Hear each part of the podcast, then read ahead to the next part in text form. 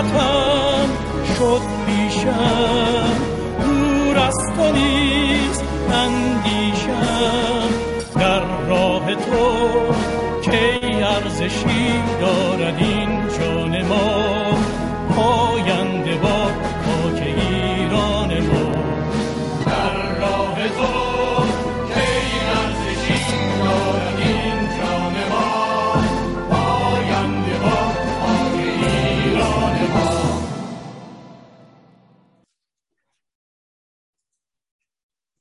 میفرستم به هموندان هموطنان عزیز بینندگان و شنوندگان برنامه این هفته مهستان. همچنین درود میفرستم به سخنران گرامی جناب آقای کوروش عرفانی و خوش آمد میگم به دوستانی که امروز تشریف آوردن. من عباس دانشور هستم و اداره جلسه امروز به عهده من است. این جلسه به طور زنده از طریق ماهواره میهن تیوی کانال های اینترنتی اینستاگرام یوتیوب و فیسبوک پخش میشه. پس از پایان سخنان آقای عرفانی دوستان حاضر در سالن طبق روال همیشگی برای سال نظر یا طرح پرسش با فشردن شماره یک وقت می‌گیرند. در ضمن هموطن گرامی همبند گرامی آقای محمود عبدی هم به پرسش ها و نظرات هموطنان ما در هر کجا که هستند منعکس می‌کنه. و اما موضوع سخنرانی امروز ما رهبری فردی یک ضرورت. در معرفی سخنران چون به ایشان دسترسی نداشتم از جناب اینترنت کمک گرفتم. سخنران محترم اگر لازم می‌دانن و اگر لازم می‌دونستن می‌تونن به اون بیافزاین یا اصلاح کنن آقای کوروش عرفانی تحصیلات خود را در رشته ارتباطات اجتماعی یعنی روزنامه نگاری در ایران به پایان برد. سپس برای ادامه تحصیل به فرانسه رفت. در آنجا پس از تکمیل تحصیلات خود در رشته جامعه شناسی و اخص دکترا به تدریس و پژوهش اشغال داد. وی بعد از آن به آمریکا رفت و در این کشور به تدریس و تحقیق مشغول شد. کورش عرفانی عضو حزب ایران آباد و مدیر تلویزیون دیدگاه می باشد اگر اشتباه نکنم ایشون در تلویزیون تلویزیون دیگه مثل تلویزیون اندیشم برنامه داشتند. به جز مقالات در رسانه ها کتاب هایی به قلم ایشان به چاپ رسیده از جمله روانشناسی اجتماعی استبداد زدگی آزادی انسان ایرانی بینهایت گرایی که یک نظریه فلسفی برای تغییر در دو جلد سایکوپ یا سایکوپت شناسی و روش خودیاری ترک اعتیاد که پیشگیری از بازگشت اعتیاد می باشد جناب عرفانی میکروفون در خدمت شماست. بفرمایید. خیلی ممنونم. جناب دانشور عزیز درود میفرستم خدمت شما خدمت یکایک حاضران در اتاق. و همینطور درود دارم خدمت عزیزانی که ما رو از رسانه میهن از تلویزیون دیدگاه و همینطور سایر شبکه هایی که در حال پخش برنامه هستند دنبال می‌کنیم. سپاس دارم از جناب نوری علا و همکارانشون که زحمت کشتن دعوت به عمل آوردن و با کمال میل من پذیرفتم تا بتونیم فرصت داشته باشیم در مورد این موضوع با هم صحبت داشته باشیم. من در ابتدا قبل از اینکه به موضوع ورود بکنم لازم یکی دو نکته رو خدمت شنوندگان بینندگان عزیز بگم. همونطور که فرمودید من عضو حزب ایران آباد هستم و همینطور مسئولیت تلویزیون دیدگاه بر عهده دارم. اما لازمه که مخاطبان ما بدونن آنچه که در این مقاله اخیر یا مقالات اخیر من در مورد ضرورت رهبری فردی ارائه دادم و همینطور بحثی که امروز اینجا در خدمت شما ارائه میدم یک بحث فردی هستش یک پیشنهاد فردی یک به اصطلاح جامعه شناسه که سعی داره برای شرایط ایران به اصطلاح راهکاری راه حلی ارائه بده. و بنابراین ارتباطی با فعالیت های تشکیلاتی من و با تشکیلاتی که من به اون تعلق دارم نداره. نکته دوم این که همونطور که عنوان این جلسه داره میگه بحث رهبری فردی بحث حساسیت برانگیزه چون سابقه تاریخی بیشتر منفی در ذهن ما داره تا مثبت. و همین دلیل قابل فهمه که بتونه واکنش های مختلفی رو بر بیانگیزه. ولی فراموش نکنیم که این نه طرح نه ارز کنم پروژه در دست اجرا هستش و غیره یک ایده است در قالب پیشنهاد که قرار هست راجع به جزئیات اون من خدمتتون صحبت بکنم امروز. همونطور که در دو سه مقاله در ماهای اخیر این کارو کردم و همینطور در بعضی از برنامه های تلویزیونی و بعد هم با هم مورد بحث و بررسی قرار بدیم و ببینیم که نقاط قوت ضعف این پیشنهاد چه می‌تونه باشه. بنابراین خواهش من اینه که این رو فقط در قالب یک ایده ببینید در حال حاضر و در اون قسمتی که با هم میریم به سراغ بررسی این و باز کردن این خواهش من اینه که خود ایده رو بررسی بکنیم. اون چیزی رو که بعدا ممکنه در قالب نمی‌دونم طرح و کار اجرایی و پروژه و امثال اون مطرح بشه در آینده اون یه بحث دیگریه و اصلا و ابدا مورد نظر من نیستش چون به محض اینکه این بحث مطرح میشه این ایده هستش که خب کی باشه چجوری باشه و غیره اینا همه جنبه های اجرایی داره که می‌ذاریم برای زمانی که تناسبی داره واقعا مناسبتی داره که اصلا بخوایم از مرحله ایده فراتر بریم. ولی اون چیزی که الان می‌خوایم با هم بحث بکنیم بنمایه نظری این پیشنهاد هستش و بعد به فراخور اینکه چقدر مورد استقبال قرار می‌گیره وارد مراحل دیگه میشه اجازه بدید اینطور من ذکر بکنم که ما شرایط کشور رو اگر شرایط استراری بدونیم و به نظر می‌رسه که این کلمه در مورد وضعیت کنونی سرزمینمون واقعا کلمه اقراقامیزی نباشه که بگیم شرایط استراری هستش. سوالی که مطرح میشه اینه که وظیفه یک ایرانی موقعی که کشورش در مقابل وضعیت استراری قرار می‌گیره چیست؟ چیکار باید بکنه؟ دست به چه عملی باید بزنه که در خور درک خودش از خصلت استراری شرایط موجود باشه؟ و ما می‌بینیم که در هم داخل کشور و هم خارج از کشور تحرکاتی وجود داره که این خصلت رو داره برجسته می‌کنه. در داخل کشور به صورت مشخص شاهد گسترش اعتراضات اجتماعی هستیم و همونطور که شاید مخاطبین عزیزمون در جریان باشن چند روز پیش یک سند محرمانه ای بودش که از قرارگاه سارالله سپاه پاسداران منتشر شد. رادیو فردا رو به دست آورده بود منتشر کرد و بعد در رسانه های دیگه هم منتشر شده بود.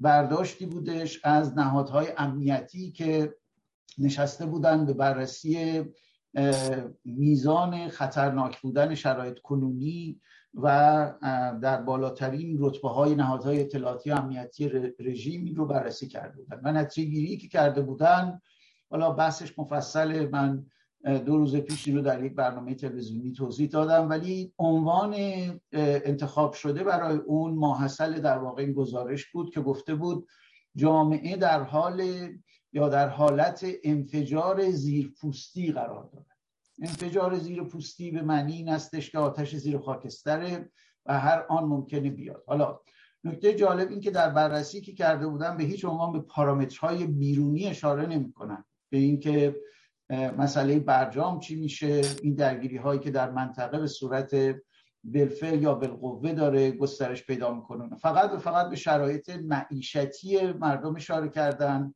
و میزان واقعی تورم رو در اون انکاس دادن که جالبه بدونیم در بعضی از موارد اعداد سرقمی هستش. و حتی از مرز به صلاح 100 150 درصد هم رد میشه به سمت 200 میل می‌کنه در مورد مواد مصرفی و کالاهای اساسی. خب این رو معیار قرار دادن برای اینکه اعلام بکنن اگر طرحی که دولت داره در حال حاضر برای حذف ارز ترجیحی این ارزی که به نرخ دولتی می‌دادن و برای یک سری از کالاها حداقل وارد می‌شد باعث می‌شد که برخی از کالاهای اساسی به دست مردم هنوز به قیمتی برسه که قابل خرید باشه عنوان کردن که این ظاهرا جناب دانشور عزیز به من میگن که صدا اکو داره. ظاهر مایی که شاید برخی از حاضران باز باشه صدا رو انکاس میده.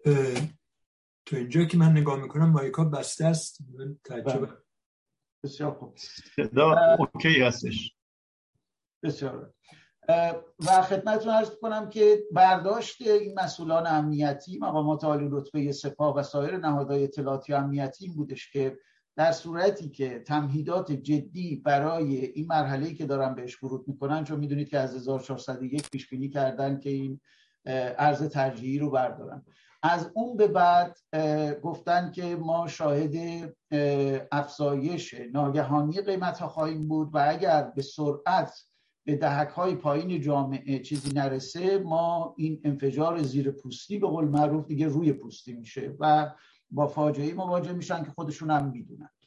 شما اگر این رو بذارید در کنار خبری که از دو سه روز پیش داره پخش میشه پیرامون بررسی که دارن می‌کنن برای بازگذاشتن دست نیروهای انتظامی تا بتونن از این پس بدون نگرانی و بدون کسب مجوز از بالا از سلاحهای گرم خودشون استفاده بکنن. که ظاهرا دلیلش همین درگیری های شدید خیابانی هستش که صورت می‌گیره و جوانانی که مجهز به سلاح های سرد و گرم هستن ماموران نیروی انتظامی رو دارن مورد هدف قرار میدن. و بنابراین اجازه دارن میدن که در خیابان ها به سمت کسانی که اینها رو تهدید می‌کنن نه از این بعد راحت بتونن تیراندازی بکنن. همون داستان آتش به اختیاری که قبلا گفته بودن. میذاریدش در کنار فاجعه اجتماعی که داره میگذره. مثل من سعی می‌کنم از اخبار روزمره استفاده بکنم که در ذهن تازه باشه. مثل همین خبری که الان هم داره میچرخه که یک نفری در اهواز کودک همسر خودش رو دختر 16 17 ساله رو سر بریده و سرش رو گرفته در خیابانها داره میچرخه. و کاری که رژیم جمهوری اسلامی در این مورد عقلش رسیده انجام بده اینه که خبرگزاری که تصویر این رو منتشر کرده رو توقیف بکنه. حالا این رو شما نمادی بدونید از تمام اون به صلاح فاجعه‌ای که در درون روابط اجتماعی داره اتفاق میفته. بذاریدش در کنار مسائل مشکلات امنیتی و بعد بیاریدش در به صلاح حاشیه احساس خطری که نهادهای امنیتی اعلام کردن به عنوان انفجار زیرپوستی. حالا ما دیگه به مسئله برجام و تمام فشارهای بین المللی و تهدید حمله نظامی و غیر و اینا کار نداریم. من منظورم اینه که با در کنار هم قرار دادن اینها ما متوجه میشیم که اگر ما از واژه شرایط اضطراری استفاده می‌کنیم مستند هستش و انقدر مستنده که به صلاح همکاران من یه ردیف از ویدیوهایی که روزانه به دست ما می‌رسه در تلویزیون دیدگاه رو آماده کردن که اگر ضروری باشه من یک دو تا از اونها رو شاید به نمایش بگذارم که بدونیم چی داره در درون جامعه میگذره و به قول معروف تصویر اون رو جلوی چشم داشته باشیم. در آخرین مقاله‌ای که من انتشار دادم دو روز پیش و برای دوستان هم فرستادم گفتم اگر علاقمندان کسانی که در اتاق هستن علاقمندن بدونن تحت عنوان مسئله پراکندگی ایرانیان و راه حل رهبری فردی به من برداشتم اینه که شرایط کنونی رژیم جمهوری اسلامی رو در مقابل دو انتخاب قرار میده.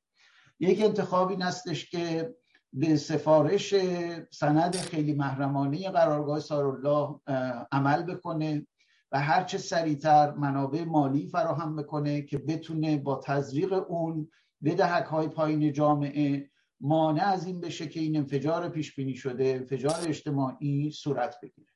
این یه راه حله که هممون هم می‌دونیم قیمتش چی هستش. قیمتش سازش در برجامه رفتن به پای پذیرش شرایطی هستش که کشورهای غربی دارن دیکته می‌کنن و هممون می‌دونیم که این بار فراتر از مسئله اتمی هستش و سایر موضوعات که رژیم به عنوان سرمایه گذاری های امنیت عمومی خودش در نظر گرفته مثل فعالیت های موشکی، پهپادی، نیروهای شبه نظامی که در کشورهای مختلف داره همه اینا رو در بر می‌گیره. و لذا این بار دلیلی هم که می‌بینید انقدر عقب افتاده چندین و چند بار تکرار شده این مذاکرات و اینها یک چیز بیشتر نیست و اون اینکه از ماهیت درخواست ها و مطالباتی که طرف مقابل امریکا و کشورهای غربی دارن خبر داره و می‌دونه که ورود به مسئله اتمی مصادف خواهد بود با ادامه اون برای سایر پرونده هایی که رژیم جمهوری اسلامی اونها رو به نوعی حیاتی می‌دونه برای خودش. فعالیت های موشکی و غیر و اینها و همینطور دخالت هایی که از طریق نیروهای وابسته به خودش در کشورهای مختلف خاورمیانه داره. حالا این انتخاب که انتخاب بسیار پرهزینه خواهد بود که برای به دست آوردن اون میزان از پولی که بتونه با اون حداقلی از نیازهای معیشتی جامعه رو تامین بکنه از اون سو آماده باشه که یک سری از به قول خودش دستاوردهای استراتژیکش رو وابده و از دست بده. اما اگر نخواد این کار رو بکنه اگر بخواد این به اصطلاح دستاوردهای درخشان نظام اسلامی رو در طول 43 سال برای خودش نگه داره. این به معنی اینی که مذاکرات یا نصف نیمه کاره انجام میشه اون چیزی که باید و شاید درش نخواهد بود که بتونه دست رژیم رو از لحاظ مالی پر بکنه و یا اینکه اصولا ممکنه ره به جایی نبره و متوقف بشه و کشورهای غربی برن وارد اون فاز سفت و سخت قضیه بشن که وارد هست از اجرای پرونده به شورای امنیت و بعد هم تمام اون اقدامات محاصره اقتصادی تحریم ها و حتی احتمال حمله نظامی.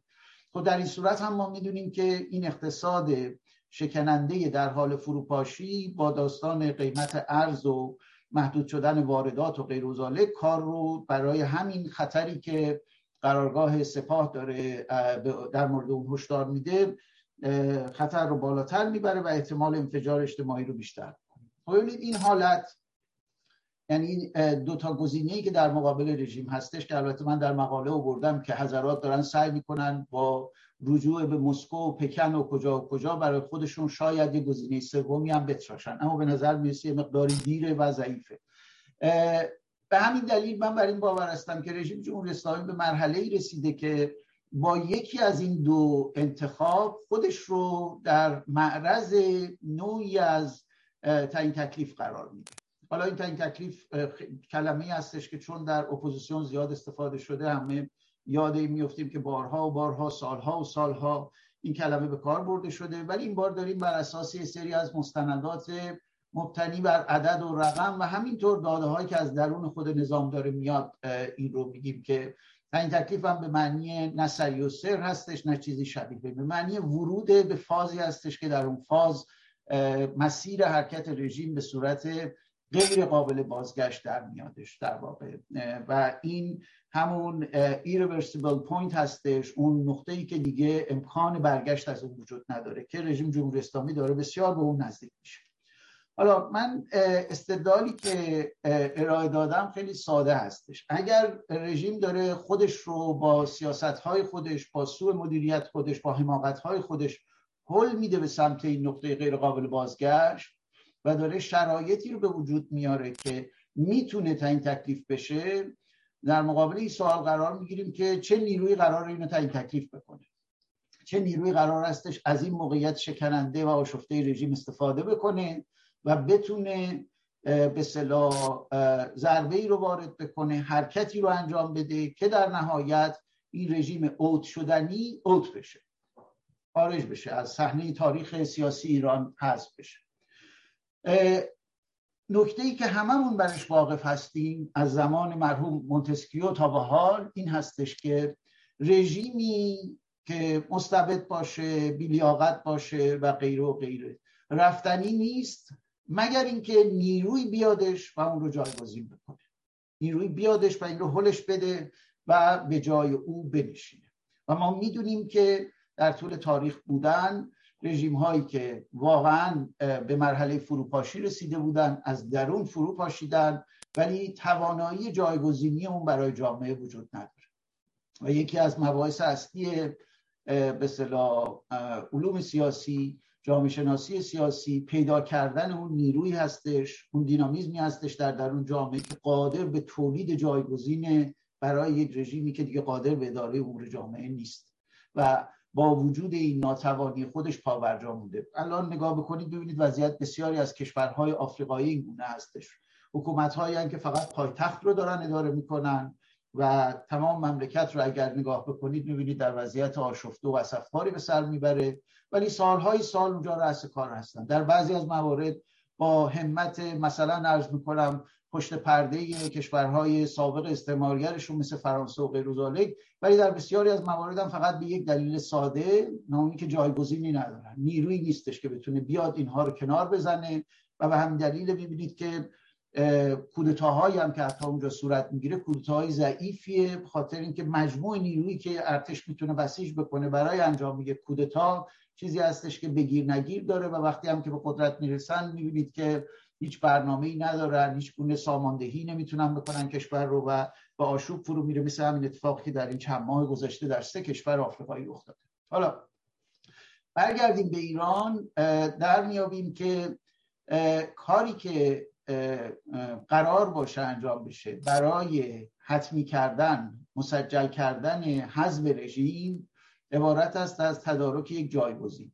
و ما می‌دونیم که یک بحث قدیمی شناخته شده و به قول برخی سنتی هستش در اپوزیسیون که این جایگزین چی می‌تونه باشه؟ کجا می‌تونه باشه؟ کی می‌تونه باشه؟ و غیره. من نکته که از اینجا به وارد بحث می‌کنم این هستش که جایگزین حتما لازمه. اما به کار بستن روش های تولید جایگزین که ره به جایی نبرده اصلا و ابدا لازم است یعنی تمام این روش هایی که ما در طول به فراخور اینکه راجع به چه جریانی صحبت می‌کنیم چه تشکیلات صحبت می‌کنیم ولی می‌تونیم از واقعا تشکل هایی که یه سال دو سال سه سال بعد از انقلاب شروع کردن به طرح برخی از جایگزین ها برای رژیم جمهوری اسلامی با وعده دادن یا با امید به اینکه قرار هست شش ماه دیگه یه سال دیگه دو سال دیگه سرنگون بشه می‌بینیم که الان لقایت 1400 17 بهمن 1400 خورشیدی تحقق پیدا نکرده. در این گونه موارد ما میبایستی یه مقداری توجه بکنیم به اون چیزی که به عنوان عادت در مبارزه ازش یاد می‌کنن. یعنی شما دارید مبارزه می‌کنید اسمی که روش هستش قاعدتا در برگیرنده یک دینامیزم یک پویایی مکانیزمایی هستش که دائم میبایست متحول بشه خودش با شرایط روز انتباق بده و بتونه نوعی از پویش درونی رو تامین بکنه که بتونه کارآمدی داشته باشه کارایی داشته باشه پیشرفت بکنه.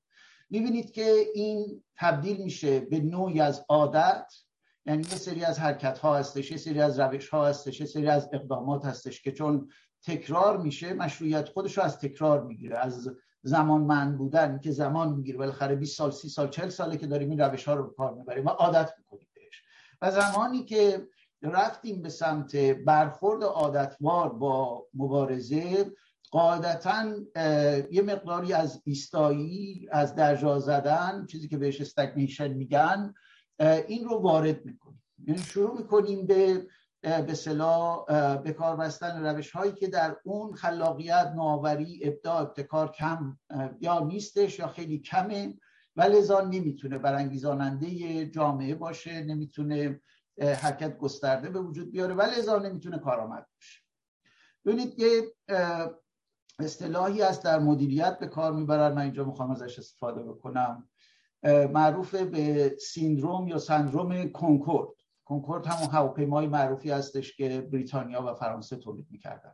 این الان تبدیل شده به یه اصطلاحی در علوم مدیریتی و از اون استفاده می‌کنن معروف در انگلیسی هم بهش کنکورد فلاسی بهش میگن به اصطلاح. عبارت است از اینکه ما روی یه چیزی سرمایه گذاری می‌کنیم و متوجه میشیم که اون بازدهی رو که مورد نظرمونه نداره. اما احساس روانی برای از دست ندادن سرمایه اولیه ما رو وادار می‌کنه که بخش دوم سرمایه رو وارد بکنیم. بنابراین اون رو هم میاریم می‌ذاریم و به این ترتیب خودمون رو وارد این مسیری می‌کنیم که هر بار با اضافه کردن بر این سرمایه حالا سرمایه من دارم میگم در بعضی از موارد پول وقت انرژی امکانات هرچی که بخوایم در نظر بگیریم به عنوان ریسورس منابع به قول معروف. منابع رو گذاشتیم و الان انقدر دلمون میسوزه که دیگه ازش استفاده نکنیم که میریم میگردیم هر جوری شده با چنگ و دندون منابع جدید پیدا می‌کنیم که بیاریم بر روی کاری که نتیجه نداده بزنیم و به این ترتیب به پیش میریم و امیدوار هستیم که ازش بتونیم نتیجه بگیریم. این داستان هواپیمای مافوق صوت کنکورد ساخت فرانسه و انگلستان در دقیقا همین سرنوشت داشت که هرگز نتونست به سود دهی برسه. ولی در عین حال رقم های کلانی رو از این دو کشور برای این دو کارخانه ای که وارد این داستان شده بودن گرفت تا جایی که بالاخره مجبور شدن بیان اعلام ورشکستگی بکنن و این هواپیما رو از دور خارج بکنن با وجود تمام اون سرمایه‌ای که گذاشته بود. و این الان در اپوزیسیون ایرانی اگر دقت بکنید داره عمل می‌کنه. سالهای ساله که داره عمل می‌کنه. یعنی روش هایی رو که متوجه ناکامی اون شدیم به خاطر وقتی که روی اون گذاشتیم انرژی که گذاشتیم تلاشی که کردیم تمام جلسات انتشارات مصاحبه ها گرد همایی ها ارز کنم نمی‌دونم برنامه های رسانه‌ای و غیر و و اینها تصورمون این هستش که نه این نبایستی یه چیز بدی باشه. اگر یه مقدار دیگه روش بمونیم اگر یه مقدار دیگه روش وقت بگذاریم و اینا در یک جایی به نتیجه می‌رسه. این رو من در مقاله تحت عنوان روش های ناکارآمد بردم. روش هایی هستش که وقت و انرژی زیادی می‌بره. از ما هم بار احساسی و ارز کنم هیجانی شدیدی رو میطلبه. در عین حال وقتی نگاه می‌کنید به کارنامه او می‌بینید که نتیجه. یه نکته ای که من همیشه در بحث و گفتگوها روی اون تاکید می‌کنم این هستش که شما در کار سیاسی وقتی به عنصر زمان به عنوان عنصر خونسا نگاه کردید در واقع می‌تونید بگید که وارد یک کار غیر سیاسی شدید. هر چقدر هم اسمش و نامش و عنوانش و لوگو اون و نمی‌دونم هر چیز اون بار سیاسی داشته باشه ولی در حال انجام یک کار غیر سیاسی هست. به دلیل چی؟ به دلیلی که سیاست عبارت است از تلاش برای کسب قدرت یا اعمال قدرت در یک چارچوب مشخص. این چارچوب است که تعیین کننده این استش که کاری که شما دارید می‌کنید آیا تونسته واقعا به اون هدفش نزدیک بشه یا نه؟ موقعی که ما میایم این چارچوب رو تبدیلش می‌کنیم به یه امر, امر مفهومی انتظاعی بسیار باز بزرگ مثلا تغییر در ایران مثلا استقرار دموکراسی یا چیزی شبیه به این. ببینید اینجا دیگه اون چارچوب مشخصی که شما بدونید که حاصل کارتون برای کسب قدرت برای اعمال قدرت داره عمل می‌کنه و نتیجه میده و بازدهی داره یا نه این از دست رفته. یعنی اینکه دیگه شاخصی ندارید شاخص اینه که به قول یکی از این هموطنان می‌گفت خاری در چشم دشمن بود.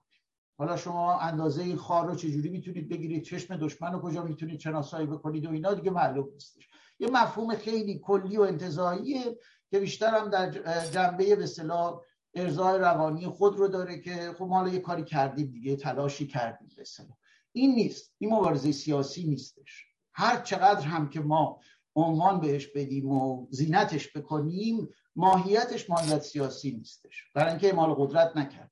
برای اینکه کسب قدرت نکرده. و شما این رو از تعریف کار سیاسی بکشید بیرون می‌تونید هر اسم دیگری روش بذارید. کار فرهنگی فکری روشنگری روشنفکری و غیره. ولی سیاسی نیستش. وقتی که گفتید سیاست یعنی عرصه قدرت. و سوال اینه که از سال الف تا ب که تلاش کردید دو سال شش سال 16 ساله چه میزان از قدرت به دست آوردید؟ چه میزان اعمال قدرت تونستید بکنید بر این روندی که در این چارچوب تعریف شده حرکت کرده و پیش رفته؟ ببینید اینجا اگر شما برید بیلان اپوزیسیون رو نگاه بکنید می‌بینید نمیگم یک بیلان خالیه برای اینکه قضاوت مطلق کرده باشم ولی بیلان بسیار ضعیفی. و از همه مهمتر وقتی که شما هدف تعیین شده اپوزیسیون رو داریم در مورد اپوزیسیون به معنی خاص کلمه صحبت می‌کنیم نیروی برانداز. نه این کسانی که با توهم اپوزیسیون یا این جریان های به صلاح ارسالی از داخل کشور تحت عنوان اصلاح طلبان و غیر اونا رو می‌ذاریم به قول معروف شبه اپوزیسیون در مورد نیرویی که به راستی و با جدیت دنبال این بوده که براندازی بکنه شما می‌بینید که شاخص اندازهگیری و خطکشی اگر بذارید در مورد اینکه چه میزان ما تونستیم اعمال قدرت بکنیم برای که رژیم رو به براندازی نزدیک بکنیم یا براندازی بکنیم یا جایگزینی بکنیم ببینید که جواب نمید حالا حتما و حتما همونطور که عرض کردم اگر بگردیم با وسواس و با ذربین می‌تونیم یه چیزهایی پیدا بکنیم و به عنوان نتیجه کار خودمون بیاریم. اما اینجا ما اون عنصر زمان رو کشیدیم بیرون. بس بر سر اینه که موضوعی که شما دارید روش کار می‌کنید داره متحول میشه. و اگر میزان تحول این شدت تحول این سرعت تحول این برسه به جایی که کاری که شما دارید براش می‌کنید اثرگذار نباشه خب کار بی نتیجه است. من اگه به عنوان یک پزشک برای بیماری که در یه مرحله ابتدایی دچار یک بیماری هستش نسخه بپیچم اما بر تا برم نسخه رو تهیه بکنم و بیارم اون مدتی گذشته باشه که دیگه فایده نداشته باشه و این بیماری وارد مراحل وخیمتر شده باشه چه دردی می‌خوره؟ داستان زمان اینجا هستش.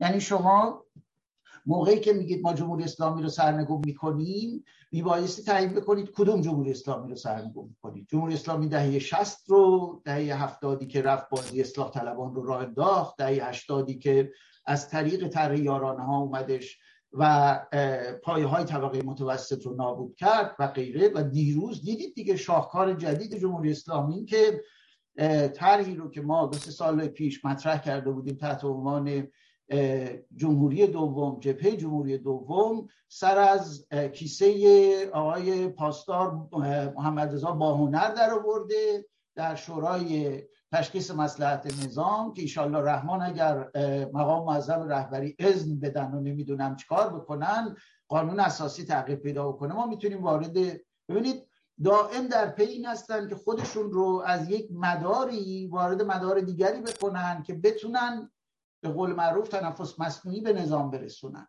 بتونن بقای اون رو تعمین بکنن. ما داریم در مورد کدوم جمهوری اسلامی صحبت می‌کنیم؟ یک. دو در مورد کدوم جامعه صحبت می‌کنیم؟ در مورد جامعه دهه شستی صحبت می‌کنیم که هنوز یه تطمه مبارزاتی از نسل قبل نسل قبل از انقلاب داشت.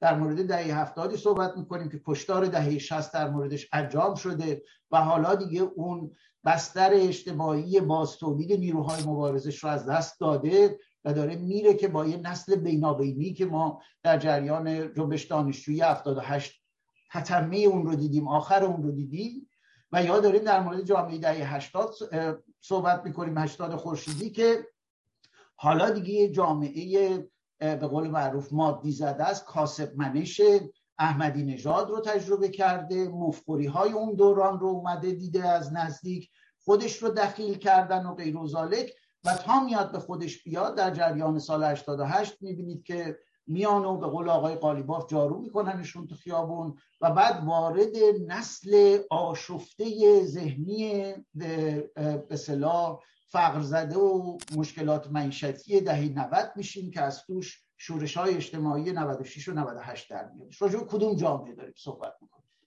و شما اینجا نگاه می‌کنید ببینید که دو پدیده اصلی معادله ای که اپوزیسیون مورد نظرش هستش. یعنی نظام جمهوری اسلامی از یک طرف جامعه ایران از طرف دیگه دارن میرن در دهه به دهه دارن متحول میشن. حالا به سمت خوب و بدش کاری ندارم فعلا. از لحاظ شکل بخوایم در نظر بگیریم. دارن متحول میشن دارن پیچیدگی پیدا می‌کنن دارن یه چیز دیگری میشن و ما می‌بینید که با اون نسخه ثابت 20 30 40 سال پیش خودمون همچنان می‌خوایم بدون در نظر گرفتن تمام پارامترهای در حال تغییر چکار بکنیم.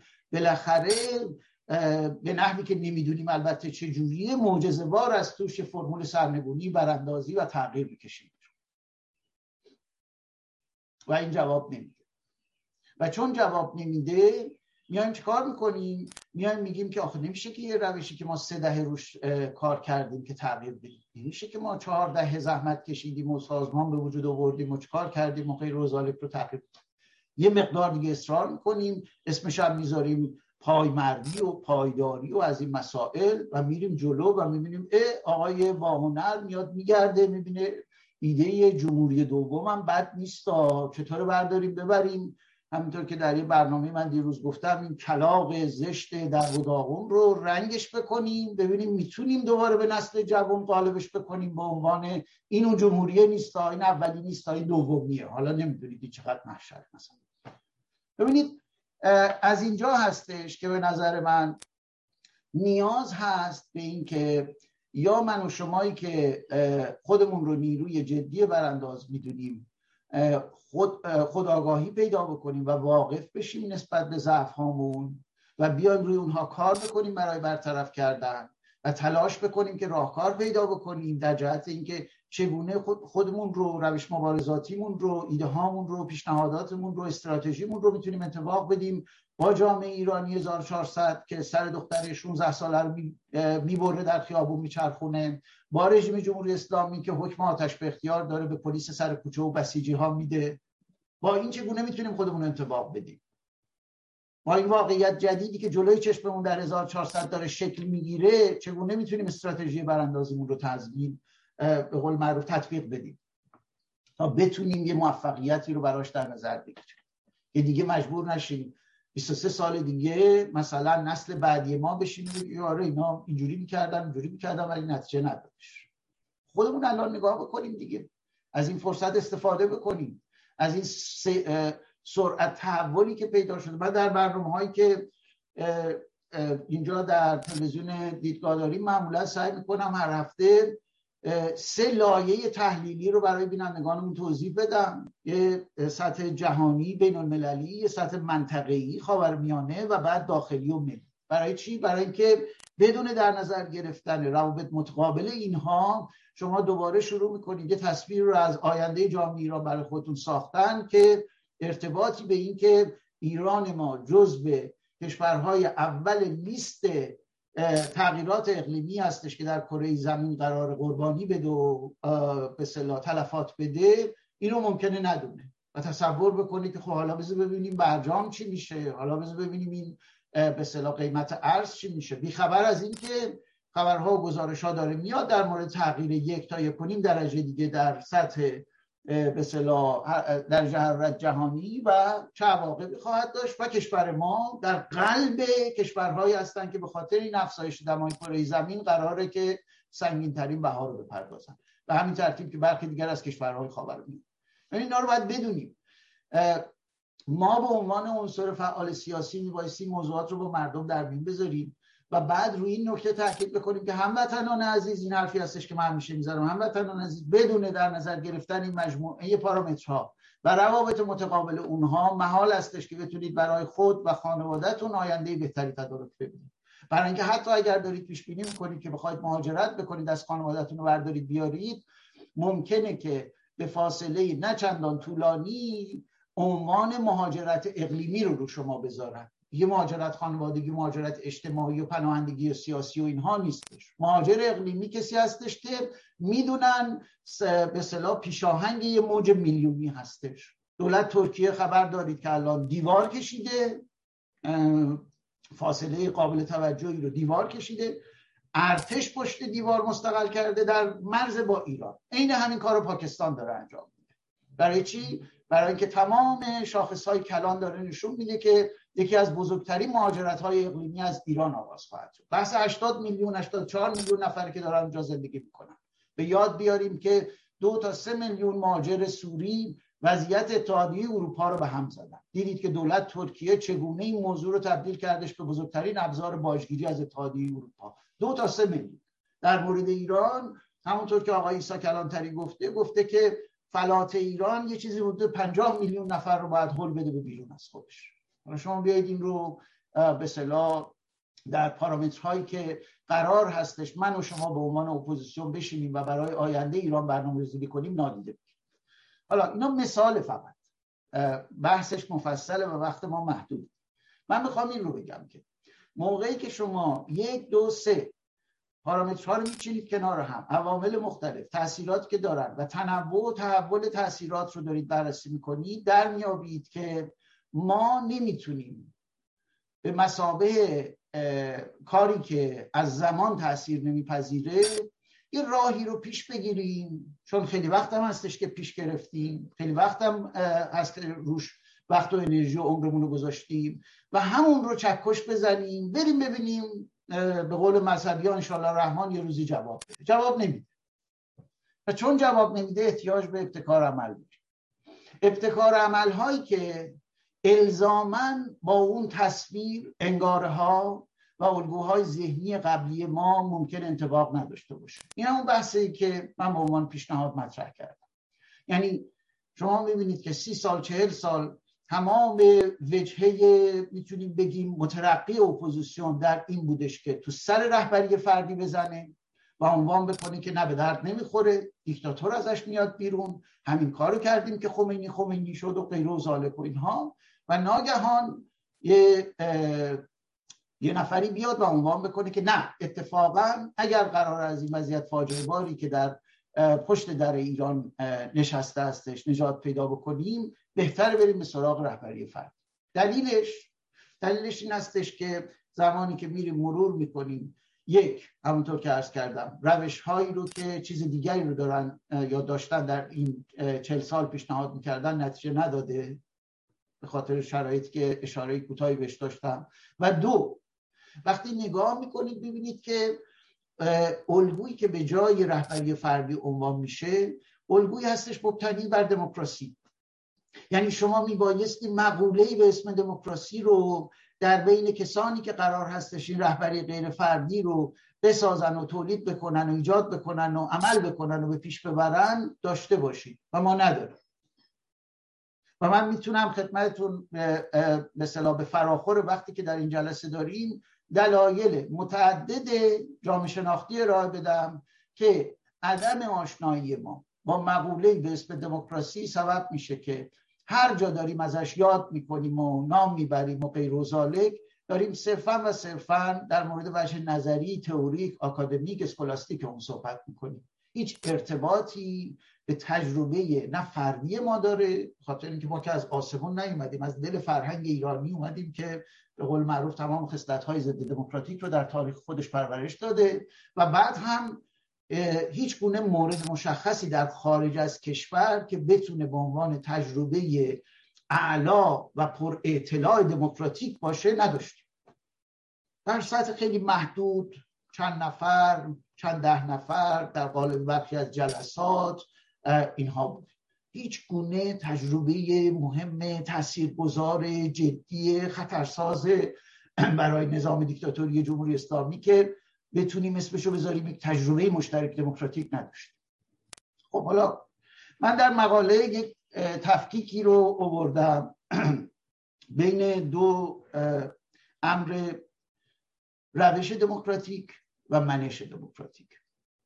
و منظورم هم خیلی روشن این هستش. این هیچ تقسیم بندی نمی‌دونم علمی و دانشگاهی و غیر و ذالک نیستش. این چیزیه که تقسیم بندیه که من خودم کردم بر این اساس که روش دموکراتیک منظورم تمام راهکارهای اجرایی پیشبرد یک پروژه دموکراتیک هستش. اینکه آقا باید یه شورا باشه در شورا هم باید حق رأی مساوی داشته باشن نظرات باید توجه بشه انتخابات بشه اینا رو بهش میگن روش ها اینجا ازش به عنوان پروسیجر نام می‌برن. آینامه اینها می‌تونیم اسمای مختلف روش بذاریم. برمیگرده به جنبه فنی. منش برمیگرده به اینکه حالا با این فنی که من اینجا فراهم کردم از توی کتابا کشیدم بیرون از توی درسایی که خوندم کشیدم بیرون از این اون شنیدم و غیر و این رو آیا من می‌تونم اجرایی بکنم یا نه؟ درست مثل کتاب مهندسی میمونه که بدید دست یه غیر مهندس و بگید بر اساس این الان یه پدیده رو بساز و برو اینجا من بر این باور هستم که ما این مایی هم که دارم میگم نمی‌خوام به هیچ عنوان مطلق بکنم. ما حتما و حتما ما ایرانیان بزرگ منشی از حیث دموکراتیک داریم. در این تردیدی نیستش. اما دارم در مورد یه پدیده اجتماعی صحبت می‌کنم. پدیده جمعی صحبت می‌کنم که استثناء قاعده اون رو به هم نمی‌زنه. ما به عنوان پدیده جمعی فاقد منش دموکراتیک هستیم و با وجود تسلطی که بر روش دموکراتیک داریم قادر به اجرای اون نیستیم. و نکته جالبش هم این هستش که این بحث امروز ما هم نیست بحث ماست از دوران مشروطیت تا کنیم چون در دوران مشروطیت هم روش دموکراتیک رو بلد بودیم. مثلا قانون اساسی مشروطیت بر مبنای این روش دموکراتیک طراحی که در جوامع غربی انجام شده تدوین شدش اقتباس شد کپی برداری شد و بعد به امضای به صلاح مزفر دیشا رسید. بسیار خب پس این که ما در از حیث روش دانش که کم بود نداریم 100 سال روش رو می‌دونیم 115 سال روش رو می‌دونیم. ولی چرا نتونستیم از توش دموکراسی بیرون بکشیم؟ خاطر اینکه این اقتباس و کپی برداری سبب نمیشه که اون روندهای تاریخی رو که ما میبایستی طی کرده باشیم و در طی اون چه به صورت فردی چه به صورت جمعی در قالب نهاد این ارزش های دموکراتیک رو در خودمون درونی کرده باشیم این اتفاق نیفت چون نیفتاده زمانی که کاغذ برق های خوشگل حاوی مطالب دموکراتیک رو به عنوان برنامه و مرامنامه و اساسنامه و قانون اساسی و غیر و اینها پیشنهاد میدیم و تصویب می‌کنیم و اینها میریم به پای اجراش می‌بینیم بر سر بدیهی ترین مسائل بدیهی ترین مراحل ابتدایی ترین مراحل اجرایی به مشکل برمیخوریم. مشکلاتی که رفتاری مشکلاتی که برمیگرده به به این خشونت مندرج در نوع برخوردمون. نامدارایی که داریم عدم تساهلی که داریم انتقاد ناپذیری که داریم نقد ناپذیری که داریم. تمام این خصلت هایی که ازش به عنوان روانشناسی اجتماعی استبداد زدگی من در یک کتاب یاد کردم تمام اینا بروز می‌کنه میاد و خودش رو نشون میده و قالبش میشه که این جمع یا از هم میپاشه یا ضعیف میشه یا در جا می‌زنه یا به حاشیه میره و در یک کلام به نتیجه نمی‌رسه. چرا ما نتونستیم منش دموکراتیک پیدا بکنیم؟ یه بحث مفصل بحث مفصل جامعه شناختی من در هم مقاله اخیرم اشاره کردم به کارهایی که در این زمینه صورت گرفته. ارجاع میدم به کارهای ارزشمند آقای کاتوزیان در این زمینه که خیلی خوب کار کرده بیرون کشیده مکانیزم های کلان این داستان رو که چرا ما هرگز فرصت اینو پیدا نکردیم که به صلاح یه ساکساکی کرده باشیم دستی زده باشیم لمس کرده باشیم پدیده به اسم دموکراسی رو. و فاصله ای که داریم از اون. حالا اگر در قسمت پرسش پاسخ فرصتی بود من برخی از استدلال های جامعه شناختی رو که در زمینه عدم تجربه تاریخی دموکراسی در بین ما ایرانی ها عمل کرده و داره عمل می‌کنه امروز که داریم ما هم صحبت می‌کنیم برای که شما مشابهت های وحشتناکی پیدا می‌کنید بین اون چیزی که هزار دو هزار سال پیش در ایران بوده و اون چیزی که در بیت رهبری الان به عنوان نگاه در حال اعمال بر جامعه بر ساختار سیاسی دارید می‌بینید اینو می‌تونیم در موردش صحبت بکنیم می‌تونیم بازش بکنیم. می‌تونیم بریم به سراغ هزار یک نکته ای که از علوم اجتماعی میشه بیرون کشید و برای اینم نیستش که ما خودمون رو تختعه بکنیم خودآزاری بکنیم نمی‌دونم خودمون رو ملت به صورت غیر ارادی محروم شده از شانس دموکراسی ابدا. فقط بحث خداگاهیه. یعنی پیدا کردن ظرفیت های خود از یک سو و در یافتن ضعف های خود از سوی دیگه. و بعد کار کردن روی ضعف ها برای برطرف کردن اونها تقویت کردن نقاط قوت تا در یک جایی بتونیم از پس کار دموکراتیک هم برگردیم اما امروز که با هم داریم صحبت می‌کنیم اونجا نیست.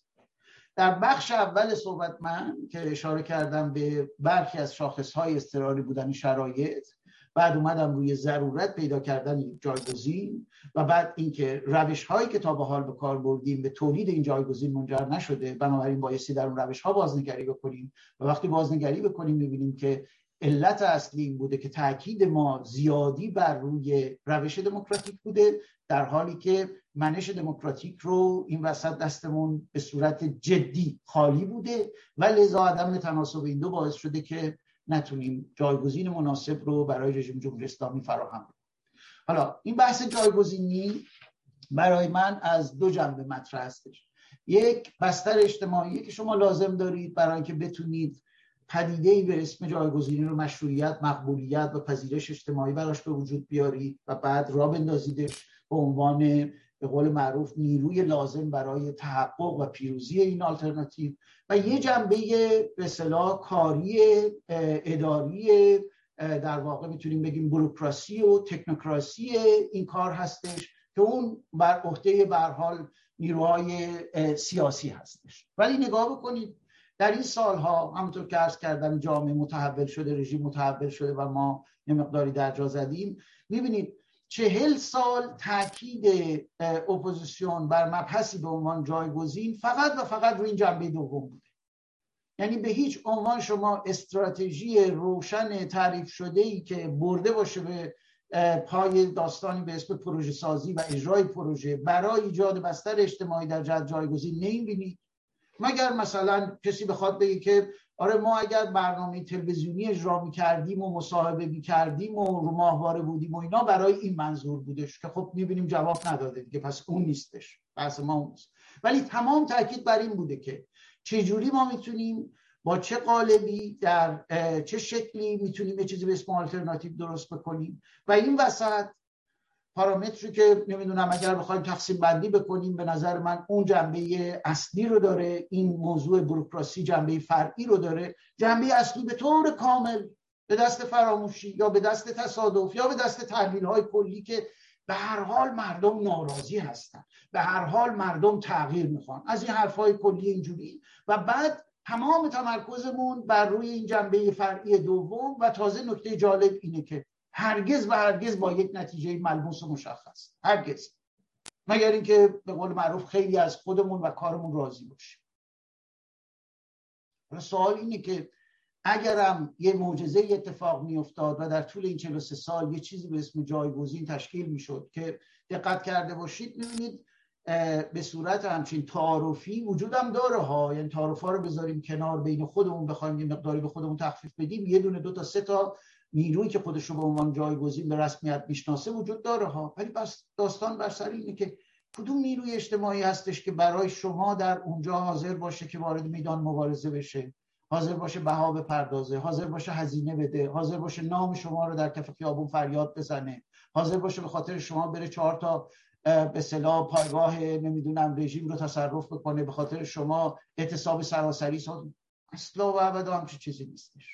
لذا تمام اینها ما رو میاره بر سر این که شاید بد نباشه که باز هم با مراجعه به همون تاریخ تاریخ اجتماعی ایران که به ما این درس رو میده که فاقد منش دموکراتیک هستیم تا بتونیم روش دموکراتیک رو عملیاتی بکنیم ببینیم که اونجا چه نکته ای هست به عنوان نکته قابل اجرا قابل اتکا در واقع که می‌تونیم ازش بیرون بکشیم و اون رو مورد توجه قرار بدیم. شاید شاید این به عنوان یک نوآوری در تمام این روش هایی که تا به حال بر اساس اون سندروم کنکورد به کار بستیم و حاضر نبودیم که به قول معروف کمترین تغییری درش به وجود بیاریم شاید این بتونه بیاد و یه گره رو باز بکنه. گره که می‌تونه باز بکنه مسئله به اسم رهبری فردی خیلی ساده هستش. تشتتی که در حال حاضر می‌تونیم بگیم بی سابقه است از لحاظ تاریخی. شما با هیچ مقطعی تقریبا نمی‌تونید این رو مقایسه بکنید. یعنی باور بکنید که من برای آماده سازی این برنامه نمی‌دونم برای بار دوم سوم داشتم کتاب جناب زرینکوب دو قرن سکوت رو نگاه می‌کردم که ببینم آیا این ایده در اون مقطع از تاریخ هم عمل کرده باور بکنید تشتت و پراکندگی و این بیاعتنایی به سرنوشت تاریخی یکدیگر در اون زمان شاید بشه گفت حالا هیچ معیار علمی نداریم برای سنجش برداشت من از بازقرائت اون کتاب. در اون زمان کمتر از شرایط کنونی بوده. در زمانی که به صلاح تازیان با شمشیر بالا سر مردم وایستاده بودن انسجام اجتماعی احساس همبستگی نسبت به همدیگه قدری قوی تر بوده نسبت به این چیزی که ما الان داریم می‌بینیم که کشاورزان اصفهان رو به گلوله میبندن و همجواری های اون منطقه حاضر نیستن که به کمکشون بشتابن. جوانان ما رو در خوزستان به گلوله میبندن و باز اتفاقان چنانی حتی در کل استان رخ نمیده. یک میلیون فرهنگی و کادر آموزشی داره آموزش و پرورش در اعتراضات و اعتصابات. یه چیزی حدود ده تا سی چهل پنجاه هزار به فراخور اینکه کدوم مرحلش رو در نظر بگیریم از این یک میلیون شرکت ببینید این میزان از تشتت اجتماعی از تفرقه اجتماعی از نبود بستگی که معادل اون رو به صورت سیاسی در خارج از کشور دارید. این عدم توانایی دو تا سه تا گروه پنج شیش هفت هشت ده نفره برای در کنار هم قرار گرفتن و کار مشترک با هم دیگه کردن.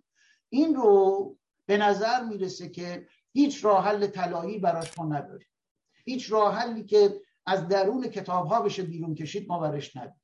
لذا ایده ای که مطرح میشه این هستش که در اون در مقاطع مختلف تاریخی که ما دچار بلایایی شدیم شرایط سختی که الان داریم ازش به عنوان شرایط اضطراری کشور در ابتدای صحبت هم حرف می‌کردم یاد می‌کنیم.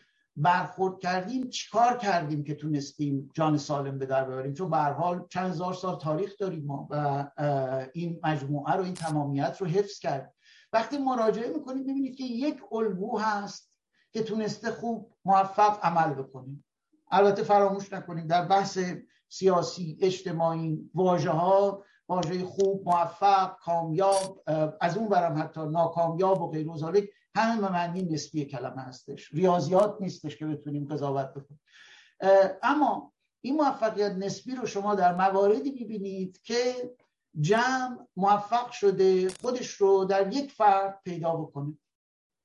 و به واسطه این موفق شده اون همبستگی رو که به ارز کردم دلایل مختلف جامعه شناختی تاریخی جغرافیایی اقتصادی معیشتی سرزمینی اقلیمی ما نتونسته بودیم پیدا بکنیم در اون مقاطع به واسطه وجود فردی که نمایندگی می‌کرده این جمع رو این بدنه رو در واقع به مسابه سری, در سری می‌شده برای یک بدنه که به حرکت در میومده و می‌رفته و عمل می‌کرد. هممون هم می‌دونیم که بسیاری از اونها اصلا و ابدا مواردی نیستش که بخوایم ازش به عنوان الگوی نمی‌دونم مثبت یا الگوی ارزشی استفاده بکنیم. چش کور می‌کردن نمی‌دونم می‌زدن سر میبریدن آدم میکشتن و غیر و ولی دارم در مورد وجه تکنیکی اون صحبت می‌کنم. کسی نمی‌تونه عمل کرده ابو مسلم خراسانی رو به طور صد درصدی تایید بکنه. هزار و یک اشتباه داشته باز تولیدگر خلافت اسلامی هستش در قالب عباسیان کشتار کرده غیر و ظالب و اینا. ولی شما می‌بینید که قیامی که در نهایت بنی امیه رو پایین می‌کشه قیامی هستش که وی رهبری می‌کنه وی نمایندگی می‌کنه. اون بدنه به واسطه وجود چنین فردی هستش که وارد چنین مبارزه میشه. و همینطور مثال ها رو بگیرید بیاید جلو تا برسیم به به صلاح اخیرترین موردش در تاریخ معاصر خودمون سال 57 من به عنوان کسی که تز دکترای خودش رو روی انقلاب ایران نوشته می‌تونم خدمتتون این رو با یه قاطعیت نسبی بگم که بستر اجتماعی برای چیزی به اسم تولید انقلاب در ایران بر اساس شاخص های آماری، جمعیت شناختی، جامعه شناختی بسیار بسیار ضعیف و ابتدایی و نطفه بار بوده. نمیگم نبوده چنانچه من بررسی کردم در مورد حاشیه نشینان گود نشینان و غیره پتانسیل اعتراضی آنچنانی بوده. ولی شما وقتی مقایسه می‌کنید با شرایط وخامت بار تمام حاشیه نشینانی که الان دارن در تهران و تبریز و مشهد زندگی می‌کنن می‌بینید اون شبیه کاریکاتور میشه شبیه امر حاشیه‌ای کوچک میشه. بنابراین تصور این که انقلاب سال 57 از یک بستر اجتماعی حاضر و آماده برای انقلاب اومد واقعا باید آدم خیلی دست و دلوازانه بررسی بکنه که به همچین نتیجه گیری بخواد برسه. دقیق با وسواس بخواید نگاه بکنید. به خصوص با مطالعات مقایسه ای با کشورهای مشابه شرایط مشابه می‌بینید که پتانسیل خیلی چیزها رو داشت اما نه انقلاب. چرا پس انقلاب میشه؟ برای اینکه جریانی که داره این رو در واقع هدایت می‌کنه به پیش می‌بره دانسته یا نادانسته؟ ببینید نمی‌خوام وارد داستان تئوری توته و اینا بشم که بگم آره می‌دونستن که اگر یه رهبر بتراشن همه میفتن جلو. ولی در عمل این شد. واسه همین هم میگم دانسته و نادانسته که هر دوش هستش. این اتفاق افتاد. به واسطه وجود یک فردی که تونستش انواع نارضایتی ها سطوح نارضایتی ها رو نمایندگی بکنه سطوح مختلف رو ما دیدیم که آمد و تبدیل شد برای خود به چی؟ به رهبر و یک جنبشی رو که اگر چون من بر این باور هستم که اون چیزی که بیشتر اصالت داشت حرکتی بودش که در آبان و آذر 1156 را افتاد به عنوان شبهای شعر انستیتوگوته اعتراضاتی که در کوی دانشگاه بود اعتراضاتی که در برخی از دانشگاه دانشجوها را انداختن مطالباتی بود که از طرف روشنفکران مطرح شد از طرف روزنامه نگاران مطرح شد. این اصالت داشت. این واقعا یه فضای تنفسی بودش که جناب عرفانی ارس می‌خوام وسط صحبت اگه ممکن لطف کنید خلاصه کنید که به پرسش هم بتونیم بپردازیم. چقدر وقت داریم؟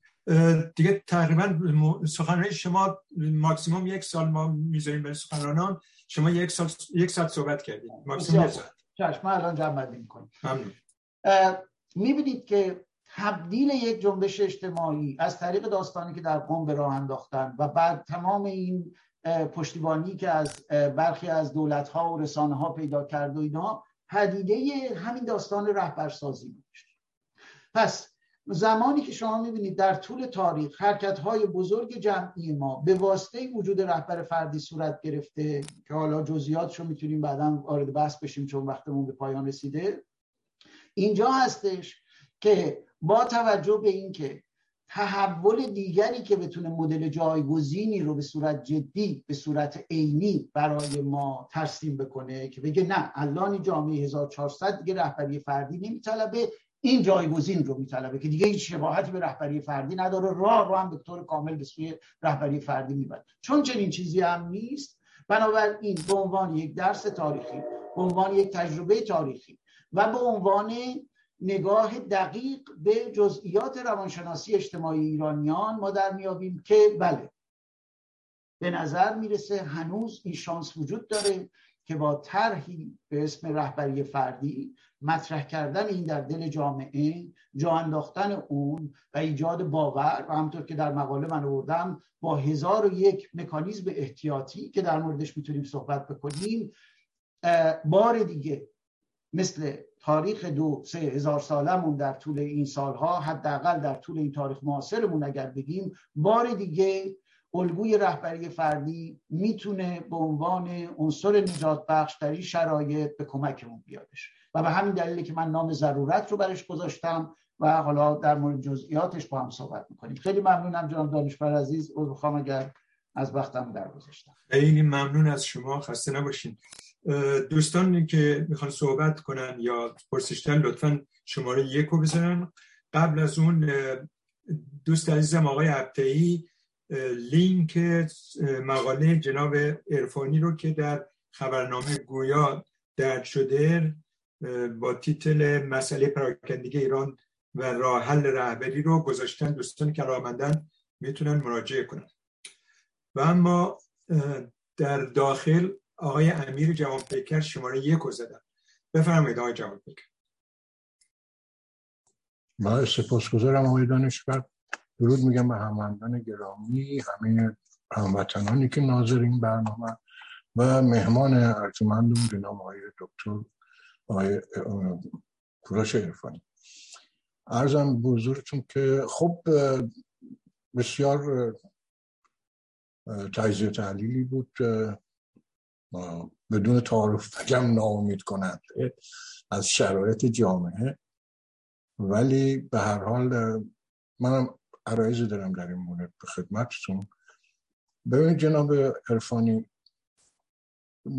جهان ما تو این از آغاز قرن بیست یکم تغییرات شگرفی کرده. ما نمی‌تونیم یک جامعه رو جامعه ایران یا حتی افغانستان یا غیره رو در جدا از تحولات جامعه جهانی تحلیل کنیم. از عواست دهه هشتاد میلادی انقلابات جدیدی در جهان روی داد. یک سریش در بخش کشورهای اروپای شرقی اتفاق افتاد و یک سریش هم در بعدها 2010 اون زمان تقریبا در کشورهای شاخ آفریقا که به بهار عربی معروف شد و انقلاباتی که در اون کشورهای اروپای شرقی اتفاق افتاد انقلابات مخملی و رنگی معروف شد. در کشورهای اروپایی به پیروزی رسید همشون به دموکراسی رسیدن و الان هم عضو هم اتحادیه اروپا و هم ناتو. ولی در بهار عربی شوربختانه در دو سه کشور بیشتر اتفاق نیفتاد و به شکست رسید. ارزم بود ما این تلویزیون این چیزی رو داره برای من میده که ببخشید. بعد تحولات بر این اساس بود که در رابطه با تحولات جهانی یکی مسئله لیبرالیزم بود که یک نظم جدید اقتصادی رو در جهان گسترش داد و یکی هم مسئله انقلاب دیجیتالی بود یعنی انقلاب الکترونیک که اساسا سیستم ارتباطات مردم رو در جهان تغییر دادیم که خب نمونهش رو می‌بینیم خود ما از هر گوشه و کنار دنیا نشستیم دور هم داریم صحبت می‌کنیم. این وضعیت در جامعه ایران هم تاثیر گذار بود. تاثیر بسیار زیادی داشت. ولی مشخصه این اگه این, این نگاه رو داشته باشیم به انقلابات یه چیزی رو ما اینجا می‌بینیم. اونم اینه که دیگه این انقلابات مثل انقلاب, انقلاب های قرن بیستم بر اساس یک ایدئولوژی فراگیر و یک رهبر بلا منازه و یک تشکیلات وسیع و گسترده دیگه شک نمی‌گیره. این انقلابات همه با یک گونه رهبری افقی در جامعه شکل می‌گیره به وسیله همین مسئله دیجیتالیزم. جامعه ما الان تمام تظاهرات و خیزش هایی رو که تا به حال داشته به خصوص از سال از جنبش 88 به این طرف همشون با استفاده بسیار خوب مردم از ارتباطات اینترنتی بوده. برنامه ریزی کردن. من حرفی ندارم در این که باید در این وانفسایی که ما گیر کردیم به نام اپوزیسیون و نتونستیم هنوز اون آلترناتیو این حکومت رو تشکیل بدیم همونطور که خود شما میفرمایین البته من یکی دو بار در این جلسات گفتم که کارهای جدیدتری در دست اجراست. ولی به هر حال ما نمی... نتونستیم هنوز اون یعنی مردم ایران نشون دادن که دیگه اعتمادی به روشن فکران به خصوص در احزاب سیاسی گروه سیاسی ندارن. و دنبال رهبر فردی رهبریت فردی و یا یک ایدئولوژی یا یک حزب فراگیر یا تشکیلات فراگیری که بتونه اون فعالیت انجام بده نیست. مردم خودشون به صورت خودجوش با همین ارتباطات اینترنتی یه مرتبه در یه تظاهرات کوچک که در یه شهر انجام میشه 128 شهر پشت بلند میشه. در 128 شهر اتفاق میفته در هم 96 ما این مشاهدش بودیم هم 98 ولی از اونجایی که قضیه نیروی سرکوب رژیم خیلی قویه و نیروی اطلاعات امنیتیش بسیار بالاست و هر به روز می‌کنه دشمن دشمن آگاهیه. هم موزیه و هم آگاه. و خوب می‌تونه سرکوب کنه. این به این معنا نیست که مردم ما از دموکراسی و مفاهیم دموکراسی یا به قول شما منش دموکراسی دورن. شما در فضای عمومی ایرانیا به خصوص نسل این سه چهار نسل بعد از انقلاب رو به خوبی می‌بینید که در فضای مجازی با منش دموکراتیک با هم دیگه برخورد می‌کنن. از خیلی هم افراد چیز هم برخوردهای خیلی به اصطلاح ناجور هم هست غیر دموکراتیک وحشیانه مستبدانه اینا هم هست. ولی خب طبیعیه که یک جامعه یک دست نیست. شما میفرمایید حالا اصل سوال من اینه شما میفرمایید که تمام این تجربیاتی که در طول این چهل و چهار سال انجام شده و به دنبال تشکیل آلترناتیو بوده به علاوه اینکه اون آلترناتیو اون نیروهایی که می‌تونستن آلترناتیو باشن توسط فیزیک حذف فیزیکی از طرف خود رژیم از بین رفتن امثال زنده دکتر بختیار.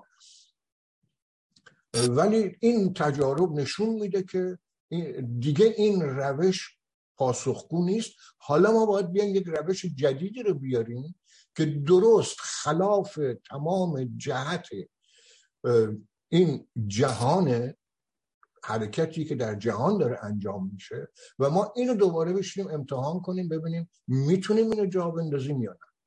ببینیم نقطه ضعف این قضیه دو تاست. یکی این که اساسا آیا رهبری فردی در درون جامعه ما خاستگاه داره یا نه؟ و دومیش اینه که چه تضمینیه برای اینکه دو مرتبه با سی سال دیگه این اپوزیسیون به دنبال اون رهبر فردی باشه و بعدم باز همین نتیجه رو بریم که امروز شما گرفتیم من اون توضیحات کردم فقط در رابطه با این دو تا سوال خیلی ممنونم از لطفتون. خیلی ممنون از شما. خیلی ممنون. بفهمید جناب ارفانی بله سپاسگزارم. ببینید نکاتی رو که در رابطه با تحولات جهانی فرمودید درسته که باید مد نظر باشه. برای همین من گفتم که در برنامه های تلویزیونی خودمون ما این سه تا ردیف جهان منطقه و ایران رو بررسی می‌کنیم که ارتباط های اینا رو بتونیم نشون اما فراموش نکنید این تحولات یک سمت نداره. سمت مشخص نداره. یعنی شما هم نکات مثبتی رو که بهش اشاره کردید فرمودید داریم و هم نکات منفی فراوان داریم. ببینید پدیده ترامپ در امریکا نشون دادش که بزرگترین دموکراسی ها قوی ترین دموکراسی ها انقدر شکننده هستند که یک عنصر ضد دموکراتیک می‌تونه بیاد سوار بر اون بشه و بعد ریشه های این دموکراسی رو چنان سست بکنه که امروز ما که در امریکا هستیم تقریبا میشه گفت روزانه داریم در مورد عبارتی به اسم نزدیک شدن به جنگ داخلی سیویل وار میشنویم.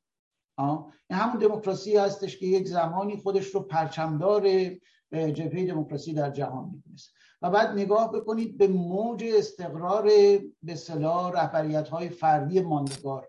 نگاه بکنید به ماندگاری آقای پوتین از سال 2000 تا کنون در قدرت دستکاری قانون اساسی برای تمدید اون تا 2035 حداقل برای خودش حالا برای دست و مافیاش تا کی مشخص است نگاه بکنید به تغییری که آقای شی در به چین به وجود آوردش و اومدن برای اولین بار وی رو همتای مقام ماوتستون قرار دادن. ببینید اینا رو هم شما دارید. یعنی گرایش که الان در اروپای شرقی دارید می‌بینید برای بروز رهبران ناسیونالیستی که با گرایش قوی فردگرایانه دارن سعی می‌کنن که اون ایده های ناب اتحادیه اروپا رو به طور مثال زیر سوال برن پس باید همه جنبه ها رو دید. جنبه های مثبت منفی رو باید دید. و اینکه دلیل اینکه این گرایش داره به وجود میاد به سمت بروز رهبران قوی به صدا کسانی که بهشون رهبریت های فردی دارای حالا کاریزما یا غیر من بیشتر الان فکر کنم در قرن 21 کاریزما رو با مافیا باید به صلاح تغییر بدیم.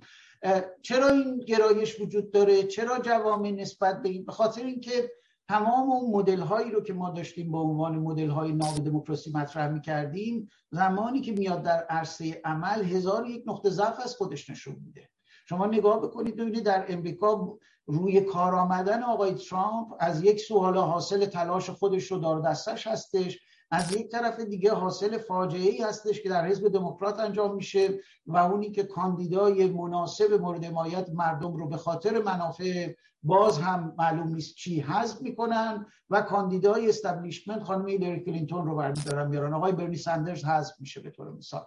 ببینید این بیاعتمادی وحشتناک که به وجود اومدش در حزب دموکرات به خصوص در لایه های جوون اون به دلیل حذف آقای سندرز زمینه شد برای اینکه آقای ترامپ بیاد.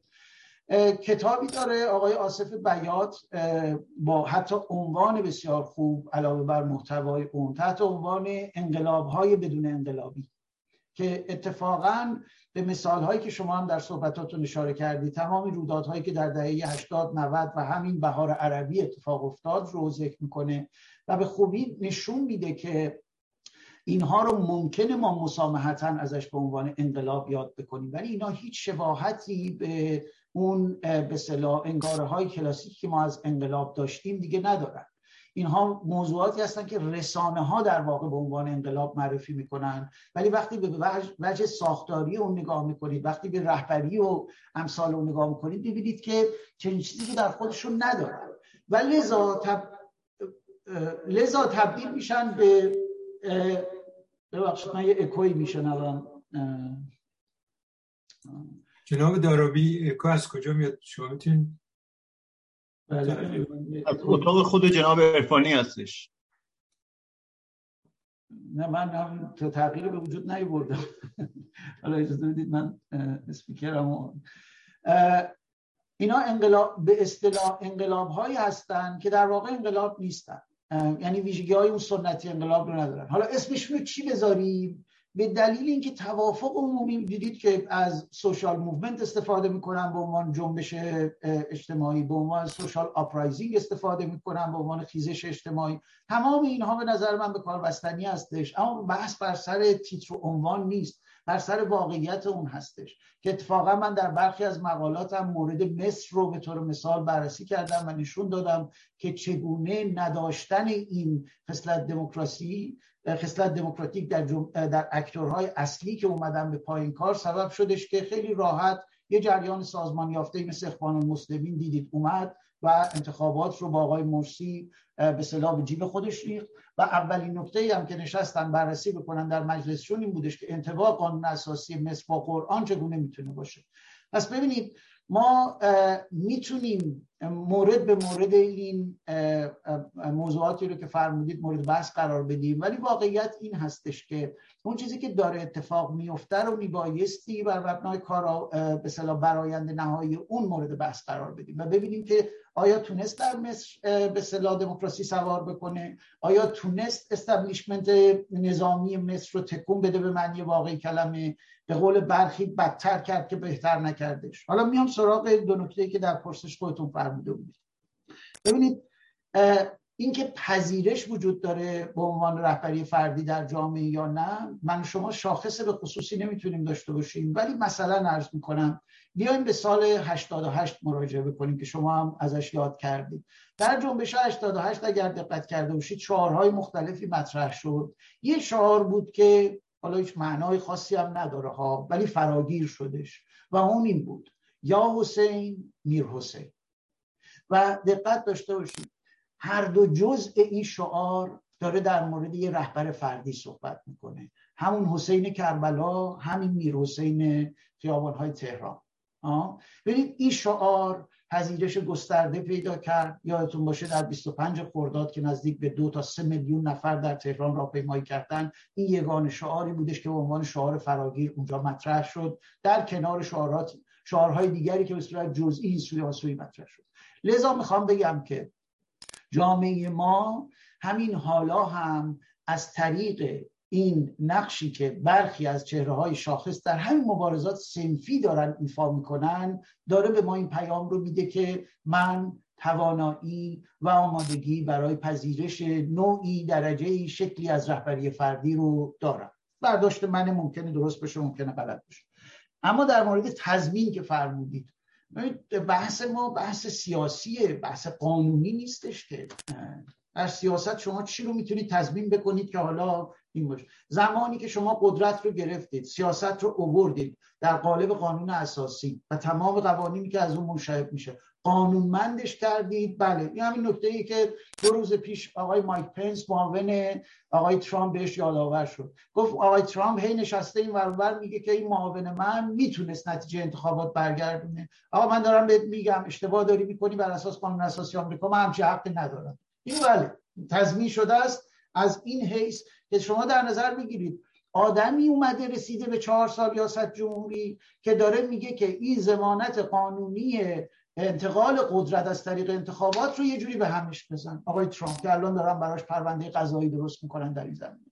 به همین خاطر می‌خوام بگم که دنبال اون چیزی باشیم که شدنیه دنبال اون چیزی باشیم که در چارچوب بحثی که به عنوان سیاست یعنی کسب و اعمال قدرت میگنجه و در این بحث من چیزی به اسم زمانت نمی‌شناسم. ضمن اینکه دوست گرامی مواردی که یاد کردید استفاده از ابزارهای اجتماعی بحثایی که در فضای مجازی داره انجام میشه و غیر ببینید تمام این نکات رو من مثبت می‌دونم ولی سیاسی نمی‌دونم.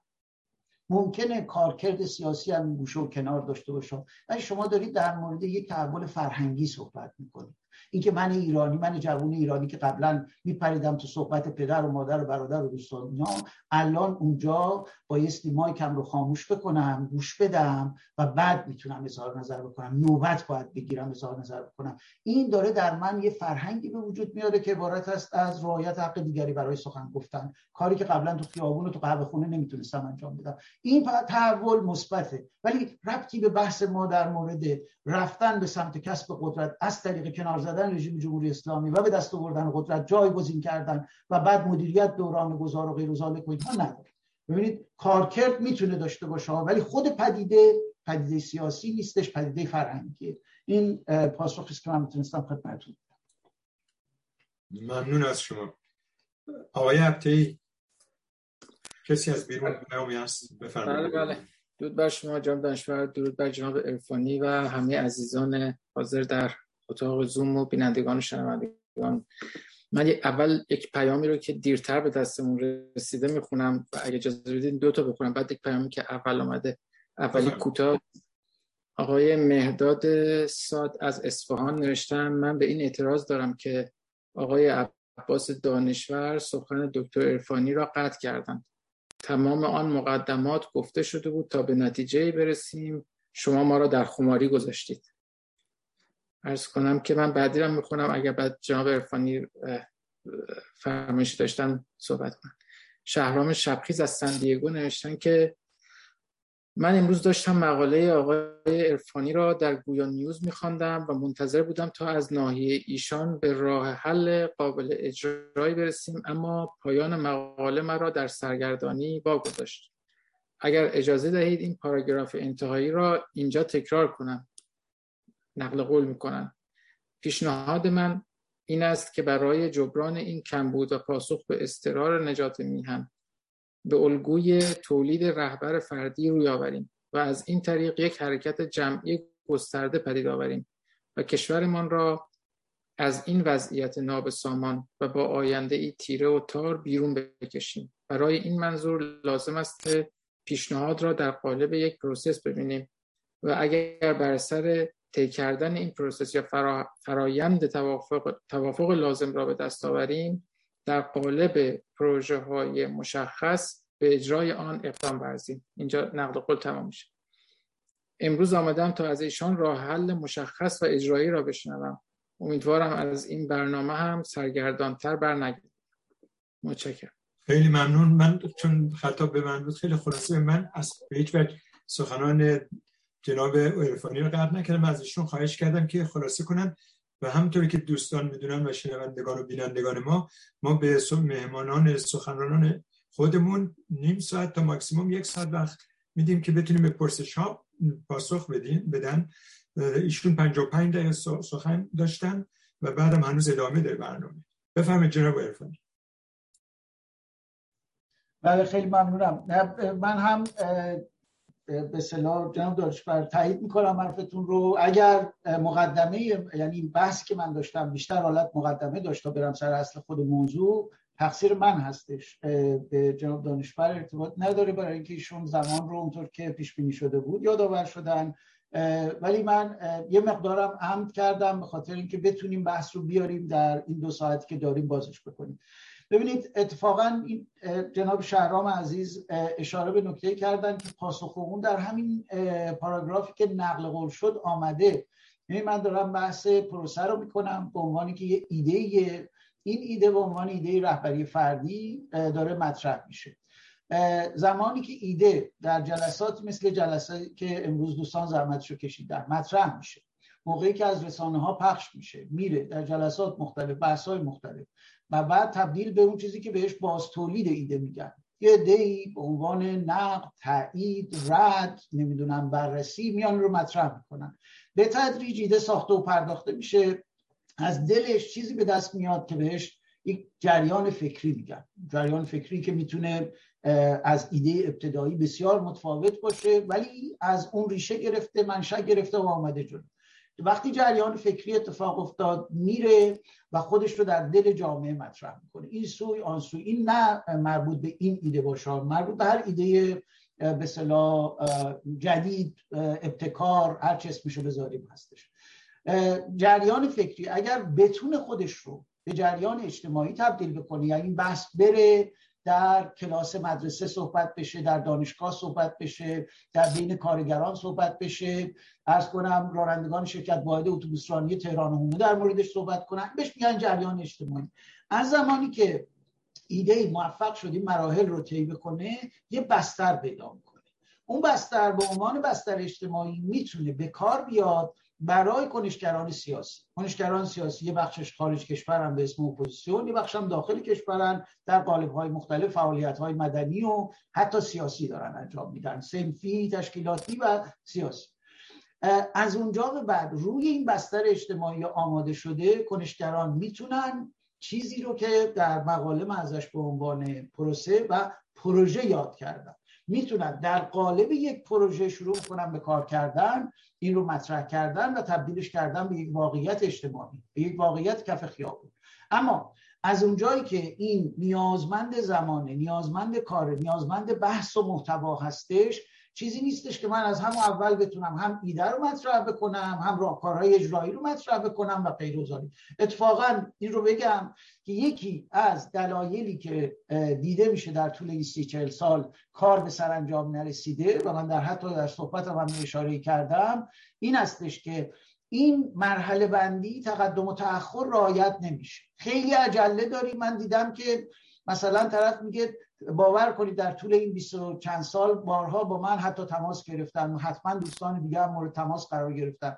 ما یه سه نفر هستیم نشستیم می‌خوایم یه قانون اساسی بنویسیم. آیا ارفانی هستی چون قانون اساسی مثل اینی که مثلا من شما بشینیم بگیم که شرایط ترافیک در کره مریخ در آینده چجوری می‌خواد باشه. هنوز اونجا نیستیم که ما بخوایم بشینیم قانون اساسی بنویسیم. اینم هم همینه. ما الان داریم در مورد یک ایده صحبت می‌کنیم. ایده ای که ممکنه مثبت باشه منفی باشه هزار یک ایراد داشته باشه نقد بشه انتقاد بشه.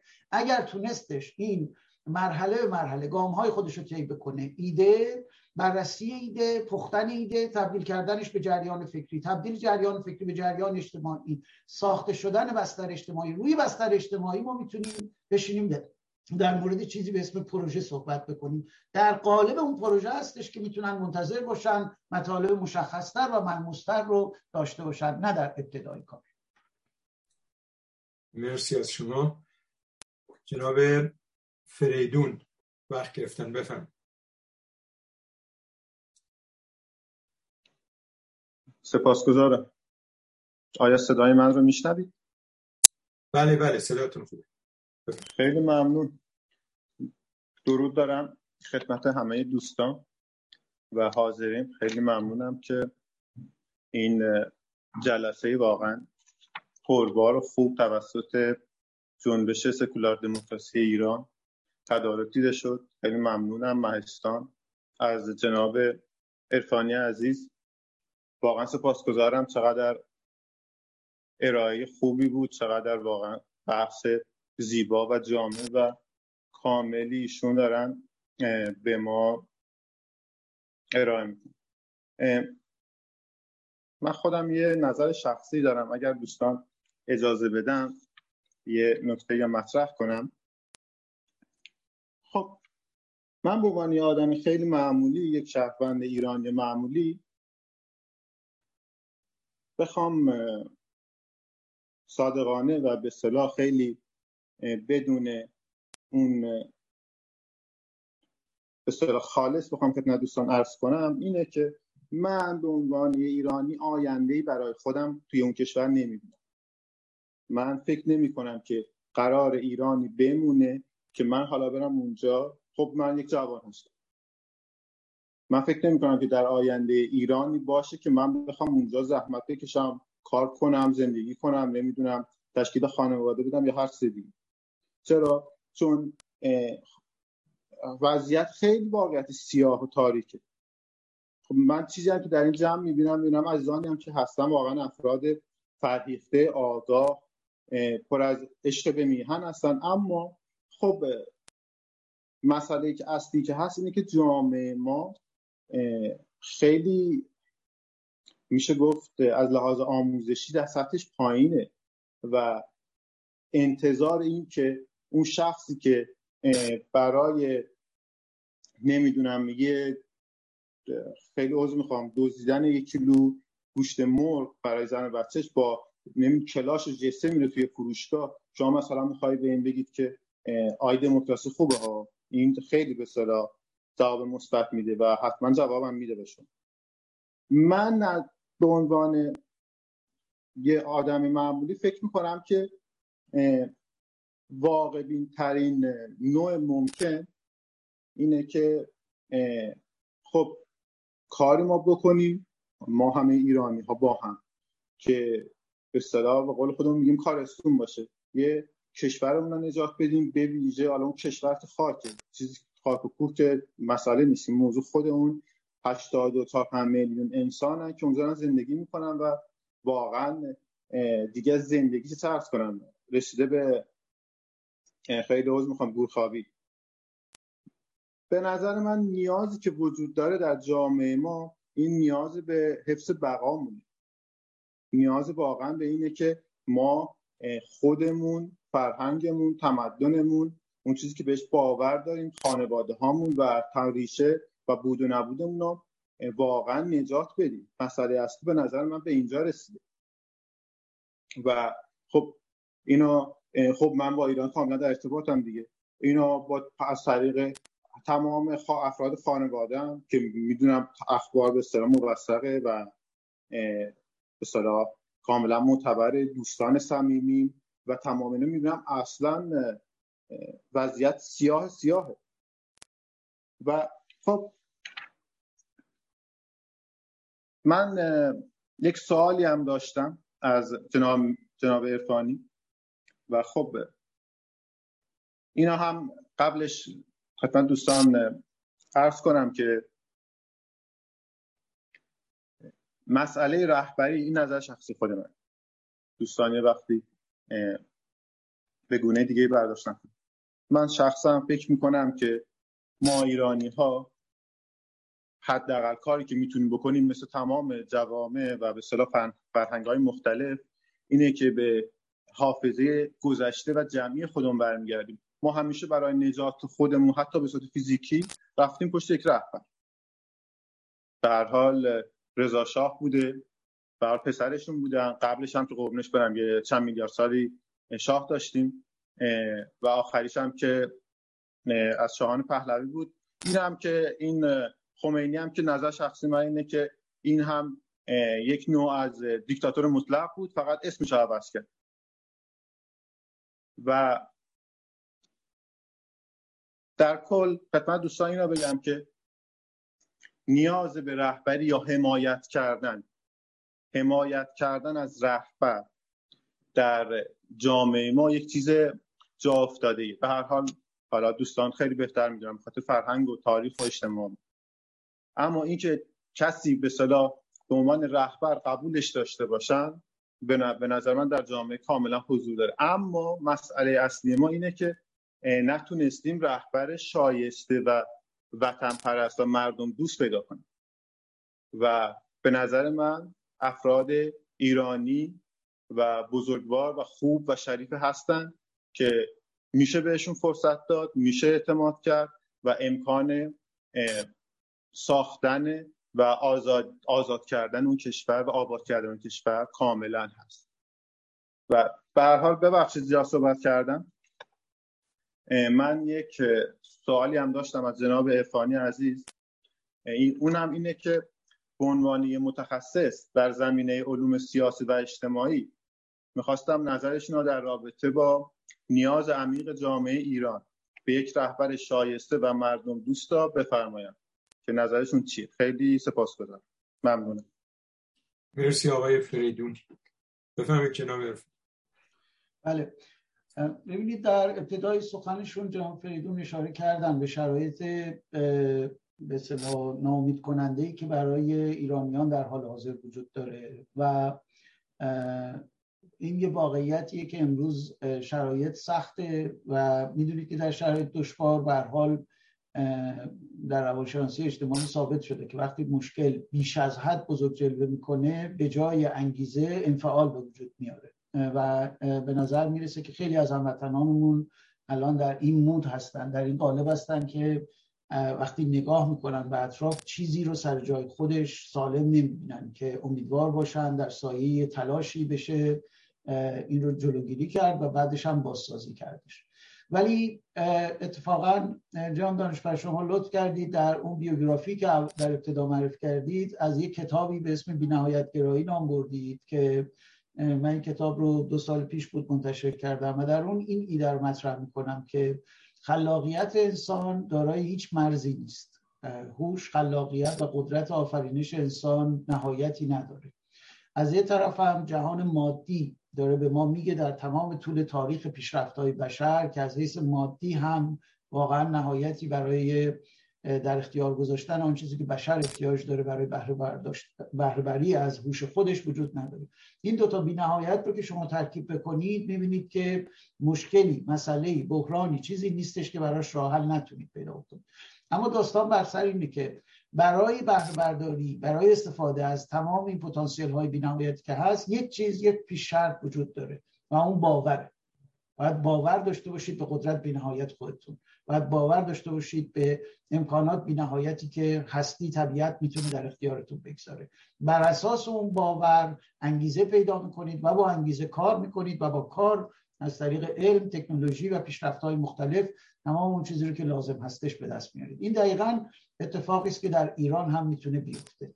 من و شما ایرانی احتیاج داریم به اینکه بدونیم سرزمینمون ضعف شناخت ما از تاریخ دقیقا همینه دیگه. نمی‌دونیم که این سرزمین از چه جاهایی عبور کرده از کجاها عبور کرده از چه دوران تلخ و سیاهی عبور کرده. درسته که خیلی ها من خودم حتی در برخی مقالات از این اصطلاح استفاده می‌کنم که آنچه را که اسکندر و اعراب و مغولان با ایران کردن جمهوری اسلامی هر ستاش رو با هم بر سر ما آوردش. هست یه واقعیته ولی در عین حال فراموش نکنید. همونطور که دوستمون قبل از این اظهار نظر کردن در جهان مدرن انقدر امکانات داره به وجود میاد که اگر ما بتونیم به موقع این اثر زمان هستش به موقع بتونیم مانع از این بشیم که این ضربه آخر رو رژیم جمهوری اسلامی به کشورمون بزنه که من اون ضربه آخر رو جنگ می‌دونم. در صورت جنگ نظامی اتفاق بیفته و تاسیسات هسته ما بمباران بشه و این رادیواکتیویته وحشتناکی که در تمام ایران الان پخش هستش در این تاسیسات هسته ای آزاد بشه و بیادش در فضای آزاد و مناطق وسیع از ایران رو غیر قابل زیست می‌کنه. دقت داشته باشید این رو آقای سمنانی در یک مطالعه با کارشناسان خارجی روش کار کردن منتشر کردن. اون داستان قمار آیت الله رو و اگر به جزئیات فنی اون مراجعه بکنید می‌بینید که یک فاجعه در انتظار ایران هستش در صورت که این بمباران هایی که آمریکا اسرائیل و غیره پیش بینی می‌کنن بر روی تاسیسات هسته انجام بشه ببینید در یه جایی بله می‌تونیم واقعا به صلاح بگیم که اگر نگیم ناممکن خواهد بود بسیار بسیار دشوار خواهد بود که تصور بازسازی این کشور رو بکنیم. ولی قبل از اون هر اقدامی می‌تونه این قضیه رو به تاخیر بندازه یا می‌تونه متوقف بکنه این احتمال فاجعه رو و می‌تونه کشور رو از چنگ این کسانی که به مسابه دشمن ملت ایران عمل می‌کنن در بیاره.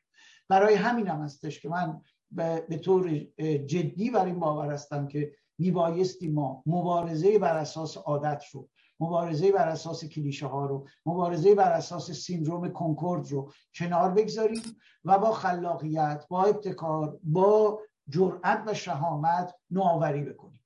نوآوری هایی که دقت بکنید جنبه ماجراجویی نباید داشته باشه. همونطور که عرض کردم من ایده رهبری فردی رو نه از روی نمی‌دونم یه جرقه فکری و از این داستان ها از دل تاریخ اجتماعی ایران بیرون کشیدم.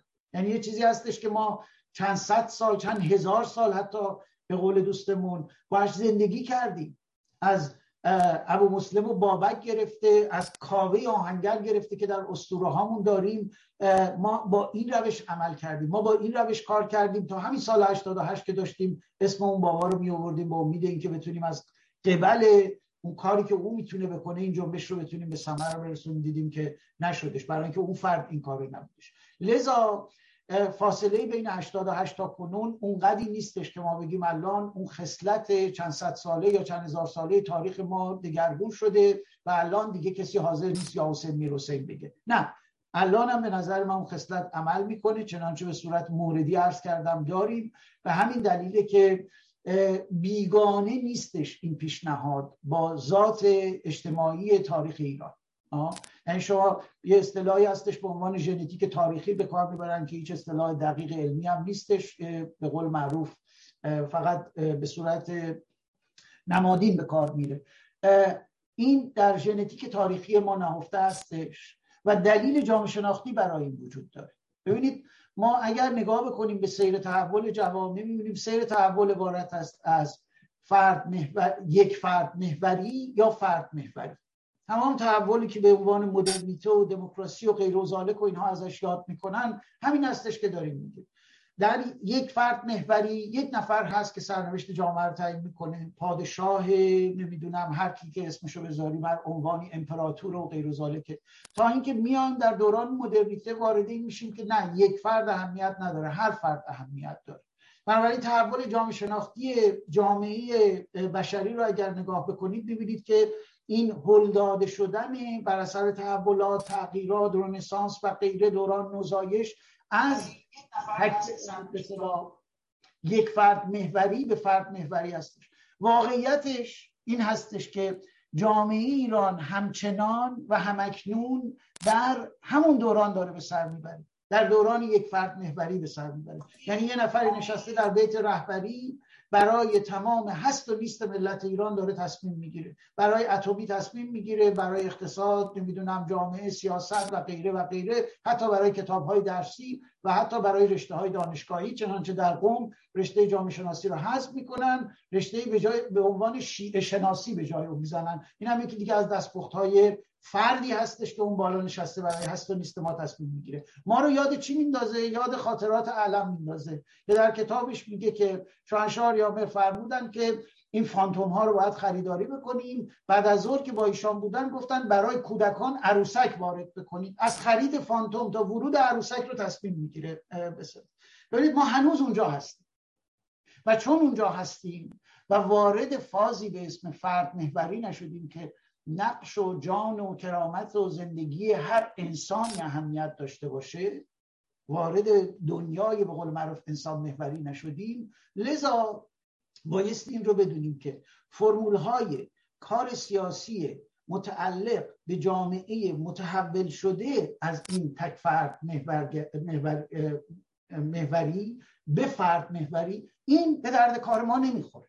نمیگم بده نمیگم بیارزشه نمیگم اصلا و ابدا قرار نیستش هیچ وقت بهش رجوع بکنیم در این مقطع مشخص برای کار مشخص سیاسی براندازی نظام جمهوری اسلامی با تعریف تاریخ جغرافیایی که داره این روش به کار ما نمیادش. مجموعه روش هایی که ازش به عنوان روش های دموکراسی میگیم به کار نمیادش. چرا؟ چون روش ها برای کسانی هستش که موفق شدن این دوران فرد محوری رو تجربه بکنن جا بندازن درونی بکنن در رفتارهاشون در برخوردهاشون در نهادهاشون و ما هنوز اونجا نیستیم. ما هنوز در دوران تک محوریت تک فرد محوری هستیم. لذا من توصیه که دارم می‌کنم این توصیه بر مبنای داده هایی هستش که اگر برداشت من درست باشه این علمی به اسم علم جامعه شناسی که بگه این درست است آن درست است به اون معنا نداریم. برداشت هستش برداشت من به عنوان یک جامعه شناسی این هستش که جامعه ایران کشش داره برای قبول یک رهبری فردی.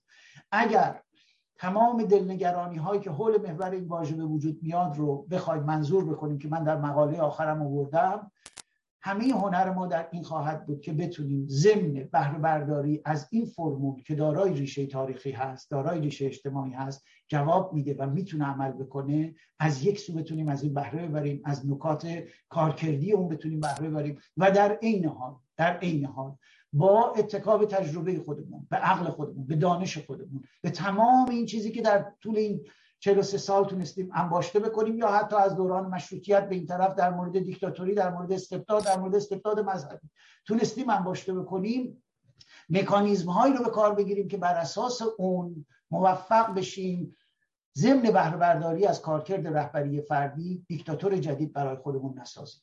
این همون چیزی که من در مقاله به عنوان سازکارهای ممانعت از باز تولید دیکتاتور آوردم. که شدنی هستش برای اینکه دستمون بازه برای اینکه تمام این زحماتی که در طول این سالها به عنوان کارهای نظری پژوهشی کار سیاسی بحث ها گفتگوها مثال های عینی و غیره داشتیم همه اینا اجازه میده که امروز بتونیم با اتکاب این دانش با اتکاب این تجربه ضمن اینکه داریم از یک خصلت ماندگار نهادینه شده در روانشناسی اجتماعی ایرانی ها که عبارت است از پیدا کردن جمع خود در قالب یک فرد. از این استفاده بکنیم و ضمنا راه های باستولید دیکتاتوری رو ببندیم. راه های تبدیل شدن این فرد به یک مستبد جدید رو ببندیم. من بر این باورم که با توجه به بینهایت خلاقیت هوش و توانایی انسان این شدنی است اگر بخواهیم اگر باور داشته باشیم بفرمایید. خیلی ممنون از شما. دوستی به نام آقای کامران مهرپور به من پیام دادن که نوشتن لطفا به دوستان بگید که کوتاه سوال کنن که به موضوعات بیشتری برسیم. من پیامشون رو خوندم. جناب ابتای گرامی لطف کنید یک پرسش که به موضوع بحث امروز مربوطه بخونید ارز کنم که همه اون که نوشتن جناب به دانشور در رابطه با همین بحث من اگه جزو به همون ترتیبی که به دستم رسیده بخونم. اگر چیزی بود که به نظر اومد فوریت داشته باشه خارج از نوبت بخونم. چون که معمولا نمی‌رسیم همه رو بخونیم من از رو همون نوبت می‌کنم بشون اون یه دونه رو فقط خواستم یکم زودتر بخونم چون که راجب خود سخن بسیار تقیه آل مزفر از لندن نوشتن من فکر می‌کنم آقای ارفانی با نکاتی که در ابتدای سخن گفتن راه را برای طرح پرسش های ناظر بر کار اجرایی بستند. مگر الان کسی منکر آن است که ما وارد فاز آلترناتیو سازی شده ایم؟ مهم پرداختن به راه و روش مشخصی برای رسیدن به آلترناتیو است. انتظار ما از جناب ارفانی آن است که بفرمایند قدم های اجرایی چیست. بقیه را تقریبا همه می‌دانیم. بفرمایید جناب. بله ببینید این همون طی کردن راه صد سال یک شبه هستش. یعنی آقای عرفانی ایده رو مطرح کن روند جا افتادن ایده رو مطرح بکن. اینکه چه بلایی قرار بر سر این ایده بیادش چه جوری قرار برخورد بشه چه جوری استقبال بشه اینا که هیچ. علاوه بر اون مطرح کن که حالا ما این آدم رو چجوری پیدا بکنیم؟ چجوری این رهبر رو تعیین بکنیم؟ کی باشه؟ چجوری باشه؟ چه شرایط داشته باشه؟ چه مشخصات داشته باشه؟ ببین مثل کسی میمونه که بگه در اینجا به یه درمونگاه بیمارستان احتیاج داریم برای مثلا مداوای افراد. بگن خب زمینش چی؟ چقدر باشه؟ مساحتش چقدر باشه؟ چند طبقه باشه؟ نیروش از کجا بیاریم؟ پولش از کجا بیاد؟ امکاناتش از کجا بیاد؟ دوا دکتر از کجا ببینید اینا را قرار باشه همه رو یک جا ارائه بدیم که خب باز میریم عرض کردم به سمت همون الگوهای گذشته دیگه. دوستان عزیز فراموش نکنید که وقتی این سوی آن سوی میگن سیاست علم فن فقط هنر نیست. هنر هم هست ولی فقط هنر نیست. دقیقا منظور این هستش که همون برخوردی رو که شما در علم و فن با ساختن یه آسمان خراش به کار می‌برید با یه پل بزرگ با یه بیمارستان و غیره. اون مرحله بعدی و تقدم و تأخری که لازمه اینکه ایده ای مطرح بشه بعد روش کار بشه پخته بشه در نظر گرفته بشه بستر سازی بشه استقبال به وجود بیادش. بعد شما بتونید بودجه پیدا بکنید به واسطه این بودجهتون بدونید بیمارستان قرار 15 طبقه درست بکنید یا 75 طبقه. بعد اینکه کی قرار این اجرا بکنه کی مدیریتشو برات داشته باشه چقدر طول می‌کشه و غیره ببینید برای یه مورد ساده یه ساختمون. شما چه مراحلی رو باید طی بکنید چه گام هایی رو میبایستی؟ با رعایت تقدم و تأخر طی بکنید نوبت بر این می‌رسه که قرار هست یه رژیم حیولایی مثل جمهوری اسلامی رو بزنیم کنار و مملکتمون رو نجات بدیم و دوران گذار و مدیریت بکنیم. همه باید یه دفعه اون بشه. خیلی سریع و اونم بدون عیب و نقص. خب نمیشه دیگه دوست عزیز. یعنی نمی‌دونم شاید باشن هنوز کسانی که دوست دارن وارد این بازی بشن. به قول معروف یه هوسی دارن نسبت به اینکه تمام مراحل رو توضیح بدن و غیر من چنین کار نمی‌کنم. من دارم عرض می‌کنم که ایده ای رو دارم مطرح می‌کنم که به واسطه پردازش اون ایده ما می‌تونیم وارد یه پروسه بشیم. در دل اون پروسه در مقاله اینو مفصل گفتم. در دل اون پروسه چندین مرحله است. برای اجرای هر مرحله پروژه لازم دارید. پروژه عبارت است از طرح اجرایی تکمیل یک مرحله. وقتی مرحله نخست رو تکمیل کردید میرید سراغ دو میرید سراغ سه بقیه بذارید. در مورد این مرحله که درش هستیم عرض کردم طرح ایده تبدیل ایده به جریان فکری تبدیل جریان فکری به جریان اجتماعی برای ایجاد پذیرش اجتماعی در صورت استقرار این ایده در درون جامعه و به وجود اومدن بستر اجتماعی شما می‌تونید چکار بکنید؟ وارد عمل بشید. حالا ممکنه برای برخی این مطرح بشه که آخه چجوری میشه آقای عرفانی؟ از یه طرف شما در ابتدا دارید در مورد شرایط اضطراری صحبت می‌کنید از اون طرف دارید یه چیزی رو توضیح می‌دید که معلوم نیستش. نه. ببینید بحث در مورد زمانمند کردن این داستان هستش. من بر این باور هستم که اگر این ایده بتونه کششی داشته باشه از همین کاری که حالا من قبلش با انتشار مقاله و غیر ذالک آغاز کردم این هم می‌تونه امروز یکی از مراحل اون باشه. از اینجا می‌تونه کلیپ بخوره جلو بره و افرادی که به این ایده باور میارن تعارف که نداریم سر همدیگر هم که نمی‌خوایم کلا بذاریم. این ایده تا زمانی که مورد قبول من ایرانی واقع نشه نه براش تبلیغ می‌کنم نه براش کاری می‌کنم و غیر حالا با در نظر گرفتن اینکه اگر قبول بکنم قرار تبلیغ بکنم و قرار کاری انجام زمانی که این کار کردم اینو دارم پخشش می‌کنم مطرحش می‌کنم. این شروع می‌کنه به پتانسیل خودش رو نشون دادن به جواب دادن. نمونهش رو عرض می‌کنم اگر اجازه بدید جناب دانش ببینید زمانی که من این در رو در قالب به یه جستارهایی از برنامه تلویزیونی که هستش مطرح کردم واقعا من تا حتی یه برنامه خاصم فکر نمی کنم یادم نمیاد که به این موضوع اختصاص داده باشم. در بخشی از برنامه ها به مقالاتی که در این زمینه بوده اشاره کرد. و باور بفرمایید به واسطه اینکه بیننده بیننده های تلویزیون دیدگاه در ایران افرادی هستند که اهل کار سیاسی هن موضوعات سیاسی رو علاقمند هستند. ما شروع کردیم به کلی فیدبک دریافت کردن. حالا کلی که دارم میگم آمار ندارم الان اینجا خدمتتون بدم. ولی به نسبت موضوعات دیگری که در تلویزیون مطرح می‌کنیم قابل توجه بود. که آقا این این شکلیه. و جالب این که بخش قابل توجهی از همین تعداد حالا یا دو تاست یا دیویست تاست نمی‌دونم تعدادشو این مثبت بودش. یعنی مثبت ارزیابی کرده بودن. بودن کسانی که مثلا گفتن احتیاط باید کرد نمی‌دونم خمینی از توش در نیاد مارگزیده و از این داستان ها اینا. ولی نکته جالب اینه که اکثریتی از این تعدادی که واکنش نشون دادن واکنش مثبت. بسیار خوب. این به عنوان یه اشانتیون به ما نشون میده که ممکنه ممکنه ایده کشش داشته باشه. اما تا زمانی که من اکتور سیاسی چون اکتور سیاسی که اکتور اجتماعی رو فعال می‌کنه اکتور اجتماعی که جامعه رو فعال می‌کنه. من اکتور سیاسی به این ایده باور نیارم و از وقت و امکانات و انرژی و خلاقیت هم استفاده نکنم برای طرح اون. اینم مثل یه ایده در کنار سایر ایده ها میاد میشه. پس ببینید اون خصلت پروژه گرایی که من دارم در این پروسه قرار میدم به خاطر این استش که اگر شما نتونید مراحل ابتدایی اون رو تضمین و تامین بکنید بحث کردن در مورد مراحل دو سه و چهار چه موردی داره؟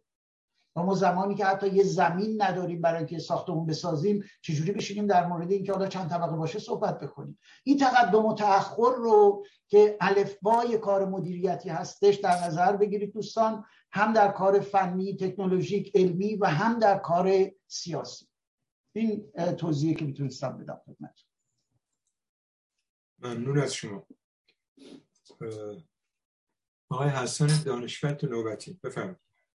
خیلی ممنون. درود میفرستم بر هممندان حاضر در نشست سخنران گرامی و تماشاچیان این برنامه.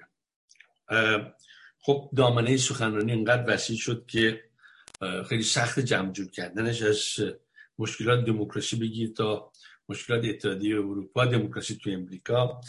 اینکه وارد فاز فرد محوری نشدیم اینکه ما اصلا ملتی هستیم که یه اتفاقایی باید اول بیفته بعد به طرف دموکراسی بریم. اینکه دموکراسی یک پدیده ای که در دستش نیست و غیره و غیره. که من یک بحث فرهنگی که همیشه میشه مثال های توش مثال های زد و توش پیدا کرد. ولی من وارد این بحث اصلا نخواهم شد. فکر می‌کنم که صحبت خواهم کرد بر این اساسی که همینجور سخنران محترم تکیه کرد. بر سر کاریه که فعال سیاسی یا اپوزیسیون یا هر ادیت سیاسی بذارین در این لحظه معین تاریخی باید انجام بده. برای که ما کشورمون از این خطرات بیرون بره. یکی از نکات که من شدیداً بهش تکیه خواهم کرد نکته گذار آرامه. چون اگر گذار آرام نباشه تمام بحث بیهوده است. اینو بعدا واردش خواهم شد اگر فرصت باشه. اما من پس از خوندن مقاله سخنران محترم در سایت گویا نیوز و گوش کردن دقایق یعنی از یک ساعت به سخنان ایشون به این نتیجه رسیدم که در سخنان ایشان چیزی اساسی وجود داره که می‌تونیم از اون آغاز کنیم. پیشنهاد ایشون رو من فکر می‌کنم میشه به روش دموکراتیک قابل اجرا کردش. اما قبل از اون بعد نیست که یه گریزی بزنم به مقاله ایشون در همین زمینه توی سایت ایران بویان نیوز. نویسنده در این مقاله پس از ترسیم نسبتا درست شرایط سیاسی اقتصادی فرهنگی و روانشناختی جامعه که الان هم اینو تکرار کردن و نیاز فوری یک در واقع جایگزین برای جمهوری اسلامی که هم در مقاله آمده و همینجا. با این توضیح که چون ما علا رقم شناخت روش دموکراتیک فاقد منش دموکراتیک هستیم و همینطور چون که در اساتیر و تاریخ ما تجربه رهبری فردی که منتهی به خیزش اجتماعی به دنبال اون شده وجود داره به این نتیجه می‌رسد که باید به الگوی رهبری فردی فکر کرد. در این میان نویسنده و یا سخنران به حساسیت موضوع هم واقفند و نتایج زیان بار رهبری فردی رو در تاریخ خودمون رو هم ایشون می‌دونن. بنابراین به گمان من و درک من از صحبت های مجموعه این صحبت های نویسنده اینه که چون برای گذار ما گذار کشور ما به دموکراسی ما ناچار از شرایط بیرون از دموکراسی حرکت می‌کنیم بنابراین به قدرتی غیر دموکراتیک نیاز داریم که این درسته. البته این قدرت ضد دموکراتیک نیست ولی دموکراتیک هم نیست. که ایشون این قدرت رو در واقع در رهبری یک فرد می‌دونه. البته باز تکرار می‌کنم با پذیرش این ریسک و خطر که خود این رهبری می‌تونه به دیکتاتوری آتی منتهی شود. این رو هم ما درکش می‌کنیم نویسنده و سخنران این در واقع این فرایند رو یا به قول خودشون این پروسه رو تابع شرایط کلان حاکم بر جامعه ما می‌دونن که توضیح کافی دادن و چند گام در اون مقاله در واقع چهار گام رو هم برای عملی شدن اون پیشنهاد می‌کنن. باز مشروط برای اینکه اگر پذیرش مورد پذیرش قرار گرفت اگر اگر و اگر که این هم کاملا قابل فهمه. من به خاطر زیغ وقت به سه نکته فقط از سخنان ایشان خواهم پرداخت. می‌دونم که ایشون علاقمند هستن که ایده مورد نظرشون مورد نقد قرار بگیره چون از این نقده که می‌تونه وجود از آگاهی هم شاید پیدا بشه. نکته اول اونجاست که ایشون می‌گویند شناخت ما در واقع شناخت روش دموکراتیک رو می‌دونیم. برای منش دموکراتیک نداریم. به من مشکل اساسی الیت سیاسی ما اتفاقا عدم شناخت روش دموکراتیکه. و نداشتن منش دموکراتیک در واقع معل... یکی از معلول های این عدم شناخته. البته من شناخت مفهوم عامترش در نظر می‌گیرم. شناخت مفهوم روابط مثلا حزبی یا نمی‌دونم بیانی های حزبی یا قرارداد حزبی غیر نمی‌دونم. شناخت به این مفهوم که گام هایی رو که برمیدونیم می‌تونید توضیح در واقع توضیح ضرورتش رو در واقع بیان کنید و در اینجا به خصوص توضیح ضرورت دموکراتیک رو بیان کنید خب. چرا اینو میگم؟ اینو ما از نگاهی می‌تونیم پیدا کنیم که الیت سیاسی ما برای گذار ارائه می‌کنه. از این نگاه ما استنتاج می‌کنیم که در واقع روش دموکراتیک حاکم نیست بر حداقل اکثریت این اپوزیسیون. خب البته من بیشتر وارد این موضوع نمیشم برای که این موضوع در واقع در بحث امروز ما یک موضوع فرعیه. موضوع اصلی ما چیز دیگه است. اما نکته دوم که مربوط به بحث اصلی ما و در اون مقاله تحت عنوان گام سوم در واقع اومده. در اونجا میگه که تدوین و اجرای پروژه حرکت مردمی دارای رهبری یا دارای رهبر برای پایین کشیدن رژیم از قدرت. در اینجا به نظر من میاد که این نظر منه که سخنان از انقلاب 57 الگو برداری کرده. رهبر فریختی وجود داره. دستور میده مردم اطاعت می‌کنن و رژیم میافته. به نظرم این نگرش با تحولات ذهنی مردم تو این چهار اخیر تنوع آرا و تخالف آرا و دگرگونی های فکری در ایران و جهان در واقع توجه زیادی نشده. در واقع نگاه به همون دوران. و بالاخره نکته سومی وجود داره که در نوشته ایشون گام چهارم هست که ایشون می‌گویند که مدیریت گذار توسط دولت منتخب زیر نظر رهبر. معنی حرف اینه که گذار ایشون اینجوری می‌بینن که رهبر اونجا وجود داره و یه دولتی درست می‌کنه و به این دولتی دستور میده که این گذار انجام بده خودشم بالا سرش البته این نظر غالب اپوزیسیون ایران امروز. شما شورای مدیریت گذار که نکنی همینه. کسایی هم که می‌خوان گروه سیاسی متحد بشن و یک توش چیزی در بیارن که اون چیزه در واقع یه دولتی درست کنه که زیر دستش و دولت کارا ببره جلو. تمام اینا توش یک نوع اقتدارگرایی وجود داره که در مورد نویسنده ما خوشبختانه با صداقت این اقتدارگرایی بیان میشه. در موارد دیگر زیر پوشش دموکراسی پنهان میشه.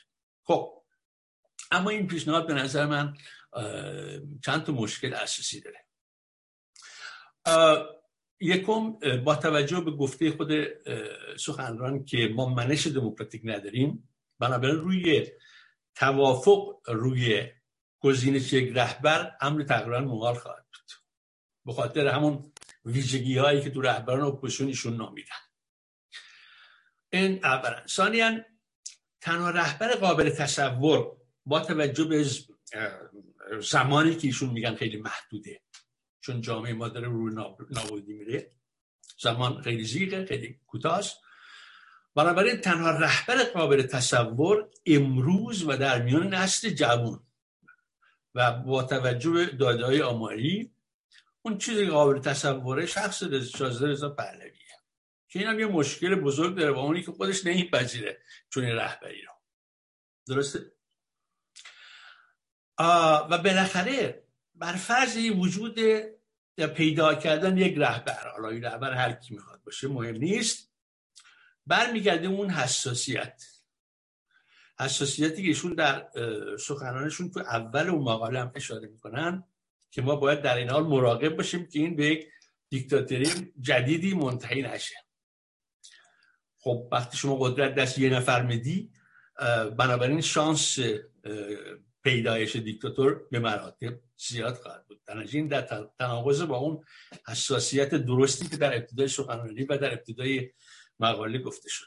و بالاخره حرف آخر من خواهم زد. حرف آخر اینه که ما این مشکل رو حداقل بخشی از افراد متشکل در میستان حل کردیم. با طرح دولت موقت فراحزبی فراجنایی و دوری گذار دولتی که در اون شانس موندن در قدرت و ایجاد دیکتاتوری نوین به علت ویژگی های تخصصی و تکنوکراتی افراد و آدم ها یعنی وزیرایی که دولتن بسیار کمتر از قدرتی که در دست رهبر سیاسی یک رهبر. دولتی که زیر نظر هیچ رهبر چه قدرت و هیچ چیزی حزب قرار نمی‌گیره کاملا خود مختاره و فقط به مردم حساب پس میده و بس و عملی است. برای اینکه علت هم که برای گذار آرام صورت بگیره باید بروکراسی موجود حفظ بشه. اگر شما بروکراسی موجود و ارتش موجود رو نابودش کنین ما به هیچی نخواهیم رسید. به جز به جنگ داخلی و تکه تکه شدن جامعه. علی رغم که نظر ما چشمانداز ما دموکراسی باشه و حتی نباشه. بنابراین گذار آرام اینجا اهمیت در یک داره. برای که گذار آرام انجام می‌گیره تخالف ایدولوژی های سیاسی حزبی می‌تونه این گذار آرام به خطر بندازه. نگاه های یک رهبر قطعا در تخاصم و در تخالف و در تقابل با نگاه های بخش های حال اپوزیسیون چه در داخل کشور در خارج کشور قرار خواهد گرفت و این گذار ضرورتا آرام رو به خطر خواهد در حالی که اگر ما بتوانیم ایده بازم این ایده همونجور شما ایده دارین ما این ایده داریم. بتونیم ایده رو مردم باور مردم رو بخریم برای ایده که در رأس هر یک از این وزارت هایی که رهبراش فرار کردن یا, یا کشته شدن یا زندانن یا هرچی آدم های جنایتکاری بودن. حالا بدونی که بدنه دولت و بدنه بروکراسی نابود بشه یه آدم تکنوکرات میهن پرستی میهن دوست خوشنام قرار بگیره امکان گذار آرام از همه چی آرامتره و بحث اساسی و نهایی اینه که گرایش های حزبی ایده های حزبی که می‌خواد خوشبختی مردم ایران رو در آینده تامین کنه منتقل بشه به زمانی که انتخابات آزاد بر اساس قانون اساسی دموکراتیکی که نوشته شده انجام می‌گیره و اون وقت اینا وارد میدان مبارزه و کسب قدرت سیاسی بشن اونجا به قول شما سیاست معنا پیدا کنه. خیلی متشکرم. مرسی. ما پنج نفر دیگه داریم در سالن زوم و هموطنان بیرون از زوم. و کلا چیزی کمتر از یک ساعت هم وقت داریم. بفرمایید جنابه بله خیلی ممنون. از آقای حسن دانشور برای نکات ارزشمندی که گفتن. من مجبور هستم که یه مقدار وقت بیشتری اختصاص بدم به نکات که جناب دانشور گفتن. به دلیل اینکه پرمغز بود اظهاراتی که کردن و لازم هستش که نکته به نکته مقدار اینها رو باز بکنیم. می‌دونم که هموطنان دیگری در انتظار فرصت برای صحبت سوال هستن ولی هدف بیشتر این هستش که بتونیم مسئله رو باز بکنیم و ایشون کمک کردن به اینکه موضوع اصلی قابل حلاجی باشه ببینید یه نکته خیلی هوشمندانه که در صحبت های دانشور بودیم بود که این گذر در شرایطی انجام خواهد شد که دموکراتیک نیستش ولی ضد دموکراتیک هم نیست. این به نظر من نکته بسیار مهمیه و من در یه جزوه مانندی که بر اساس چند مقاله چند ماه پیش منتشر کردم اینو جمع کردیم. این جزوه بر روی وبسایت تلویزیون دیدگاه هستش. عزیزان اگر بخوام می‌تونن مراجعه بکنن. تحت عنوان پروژه تدارک دوران دموکراسی. بعد یه زیر عنوان داره که همین نکته هستش که ایشون فرمودن. عنوان زیر عنوان این هستش. پیش به سوی حکومت نادموکراسی نادیکتاتوری برای نجات ایران. یعنی در اون مقال در اون سلسله مقالات یه جزوه 50 صفحه‌ای هستش. من توضیح میدم که رفتن به سمت دموکراسی با دستیابی به دموکراسی دو چیز مختلف هستش. ما الان در شرایط تاریخی به سر می‌بریم که با اتکا به توانایی ها و نکات مثبت خودمون سمت و مسیر رو می‌تونیم به سوی دموکراسی تنظیم بکنیم و اون سمت بریم. ولی تصور این که قرار هستش با پایین کشتن رژیم جمهوری اسلامی بریم من دیدم که در بحثای انجام میشه مدت زمان حتی می‌ذارن. دو ماه شیش ماه یه سال دوران گذار رو گویی که مثلا یه مأموریت اداری هستش قرار امضا بکنن تاریخش تعیین بکنن همونجوری تاریخ می‌ذارن اینا. بیخبر از اینکه ما داریم میریم در دل یک شرایطی که اتفاقا هیچ شباهتی به سال 57 نداره. یعنی اینجا حالا من خواهم اومد روی نکته که ایشون فرمودن در مورد این مرحله سوم. ولی هیچ شباهتی نداره به خاطر اینکه جامعه نابسامانتر به خاطر این شرایط منطقه‌ای بدتر شرایط جهانی متفاوت هستش به خاطر اینکه تقریبا دیگه میشه گفت هیچ شباهتی بین جامعه 1400 حالا بعدا ممکن 1402 سه باشه اون زمانی که داریم صحبت می‌کنیم با 1356 57 وجود نداره. پس ببینید تعمیم ها بایستی تعمیمی باشه که ذهنیت ما رو غالب نکنه بر واقعیت. اول واقعیت رو ببینیم بفهمیم درک کنیم پیچیدگی های اون دشواری های اون ذهنیت خودمون رو بر اساس اون تنظیم بکنیم. بنابراین بله گذاری خواهد بودش که غیر دموکراتیکه ولی ضد دموکراتیک نیست این کاملا درسته. و فقط تمام توصیه‌ای که من دارم همونطور که شما هم فرمودید احتیاط و سفارش و غیر و و اینا اینه که این مرز به نازکی به قول معروف مو نلغزه به اون سمت. یعنی بحث غیر دموکراتیک به ضد دموکراتیک تبدیل نشه. این چیزی هستش که اتفاقا در همون بحث منش دموکراتیک که ارز کردم این ما پتانسیلش و آمادگیش بسیار بسیار بالا هستش. و لذا با حداقل بی احتیاطی میفتیم به اون سمت.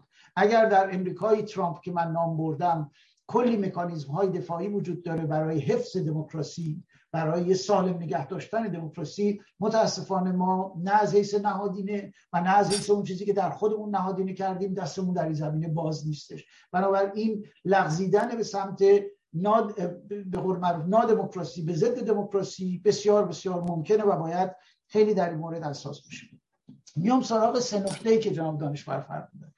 ببینید من یه تناقضی می‌بینم بین از یک سو شما میفرمایید که ما از روش دموکراتیک شناخت نداریم و از یه طرف مجموعه مکانیزم که در پایان صحبتتون ترسیم کردید به عنوان سازکارهایی که در نظر گرفتید برای انتقال قدرت به صورت گذار آرام و تکنوکراتیک رو ارز کنم پاسخگوی مردم و غیر خود این که من مطمئنم بحث اصلیش که شما اینجا اشاره وار آوردید خیلی مفصل تر هستش و حتما شما و دوستانتون در مهستان در مورد اون صحبت مفصل داشتید و حتی مکتوب کردید. حکایت از این داره که نه شناخت روش اونقدر دچار اشکال نیستش. مکانیزم ها ساز و کارها شناخته شده هستش و باور بفرمایید چیزی هستش که هر استاد علوم سیاسی داره هر ترم به دانشجوهاش آموزش میده به طور مثال در خیلی از کشورها در خیلی از کلاس ها این هست به صورت مکتوب به صورت فرموله شده تئوریزه شده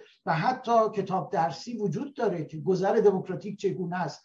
من دیدم حتی مثلا یه انجمنی هستش در آلمان برای احزاب آفریقایی کتابچه در این زمینه؟ کتاب راهنما instruction در واقع guideline چاپ کرده و در اختیارشون می‌ذاره یک دو سه پنج کار باید بکنید اینا. پس این هست. ببینید اتفاقا تمام حساسیت بحث بر سر اینه که آیا نبود منش دموکراتیک رو بذاریم به حساب عدم شناخت از روش دموکراتیک یا اینکه شناخت دموکراتیک رو ما به صورت چیزی نمیگم تضمین شده ولی تامین شده بدونیم حداقل برای کسانی که کنجکاوی دارن. و از خودمون بپرسیم با وجود این شناخت چرا ما نتونستیم این رو تا به حال پیاده بکنیم؟ و وقتی میگم پیاده بکنیم همونطور که در ابتدای صحبتم گفتم بر اساس شاخص های سنجشی یا بر اساس شاخص های آماری که شما بایستی نزدیک شده باشید به کسب قدرت نزدیک شده باشید به اعمال قدرت. و صرف کار نمی بایستی معیار باشه. بازدهی کاری که باید مورد نظر قرار بگیره بنابراین من معتقدم که هست تمام اساسیت بحث در اینجا بر این هستش که کدوم رو علت و کدوم رو معلول بگیریم. چون دو زاویه کاملا متفاوت به ما میده و به واسطه اون دو راه حل کاملا متفاوت در مقابل ما می‌گذاره.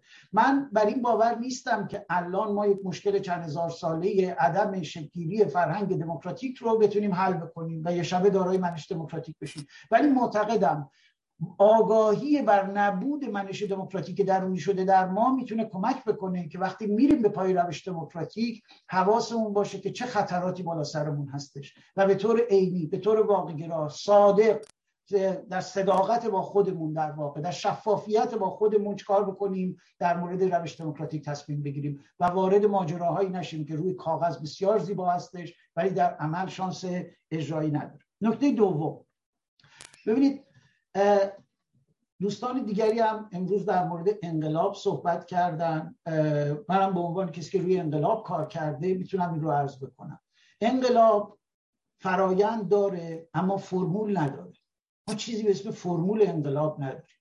برای اینکه انقلاب یه موجود زنده یه پدیده زنده که در دل یک تاریخ و جغرافی های مشخص با تمام اون بکراند تاریخی ملتی که می‌خواد وارد انقلاب بشه و تمام پارامترهایی که در اون زمان مشخص در 1789 برای فرانسه در 1917 برای روسیه در 1978 9 برای ایران مطرحه شما چیزی به اسم انقلاب رو شکل بخشید فرمول نداره فرایند داره و فرایندها متفاوت مقایسه های تطبیقی هم که انجام شده چیز زیادی شما نمی‌تونید بینش پیدا بکنید. به استثنای یه سری از کلیات.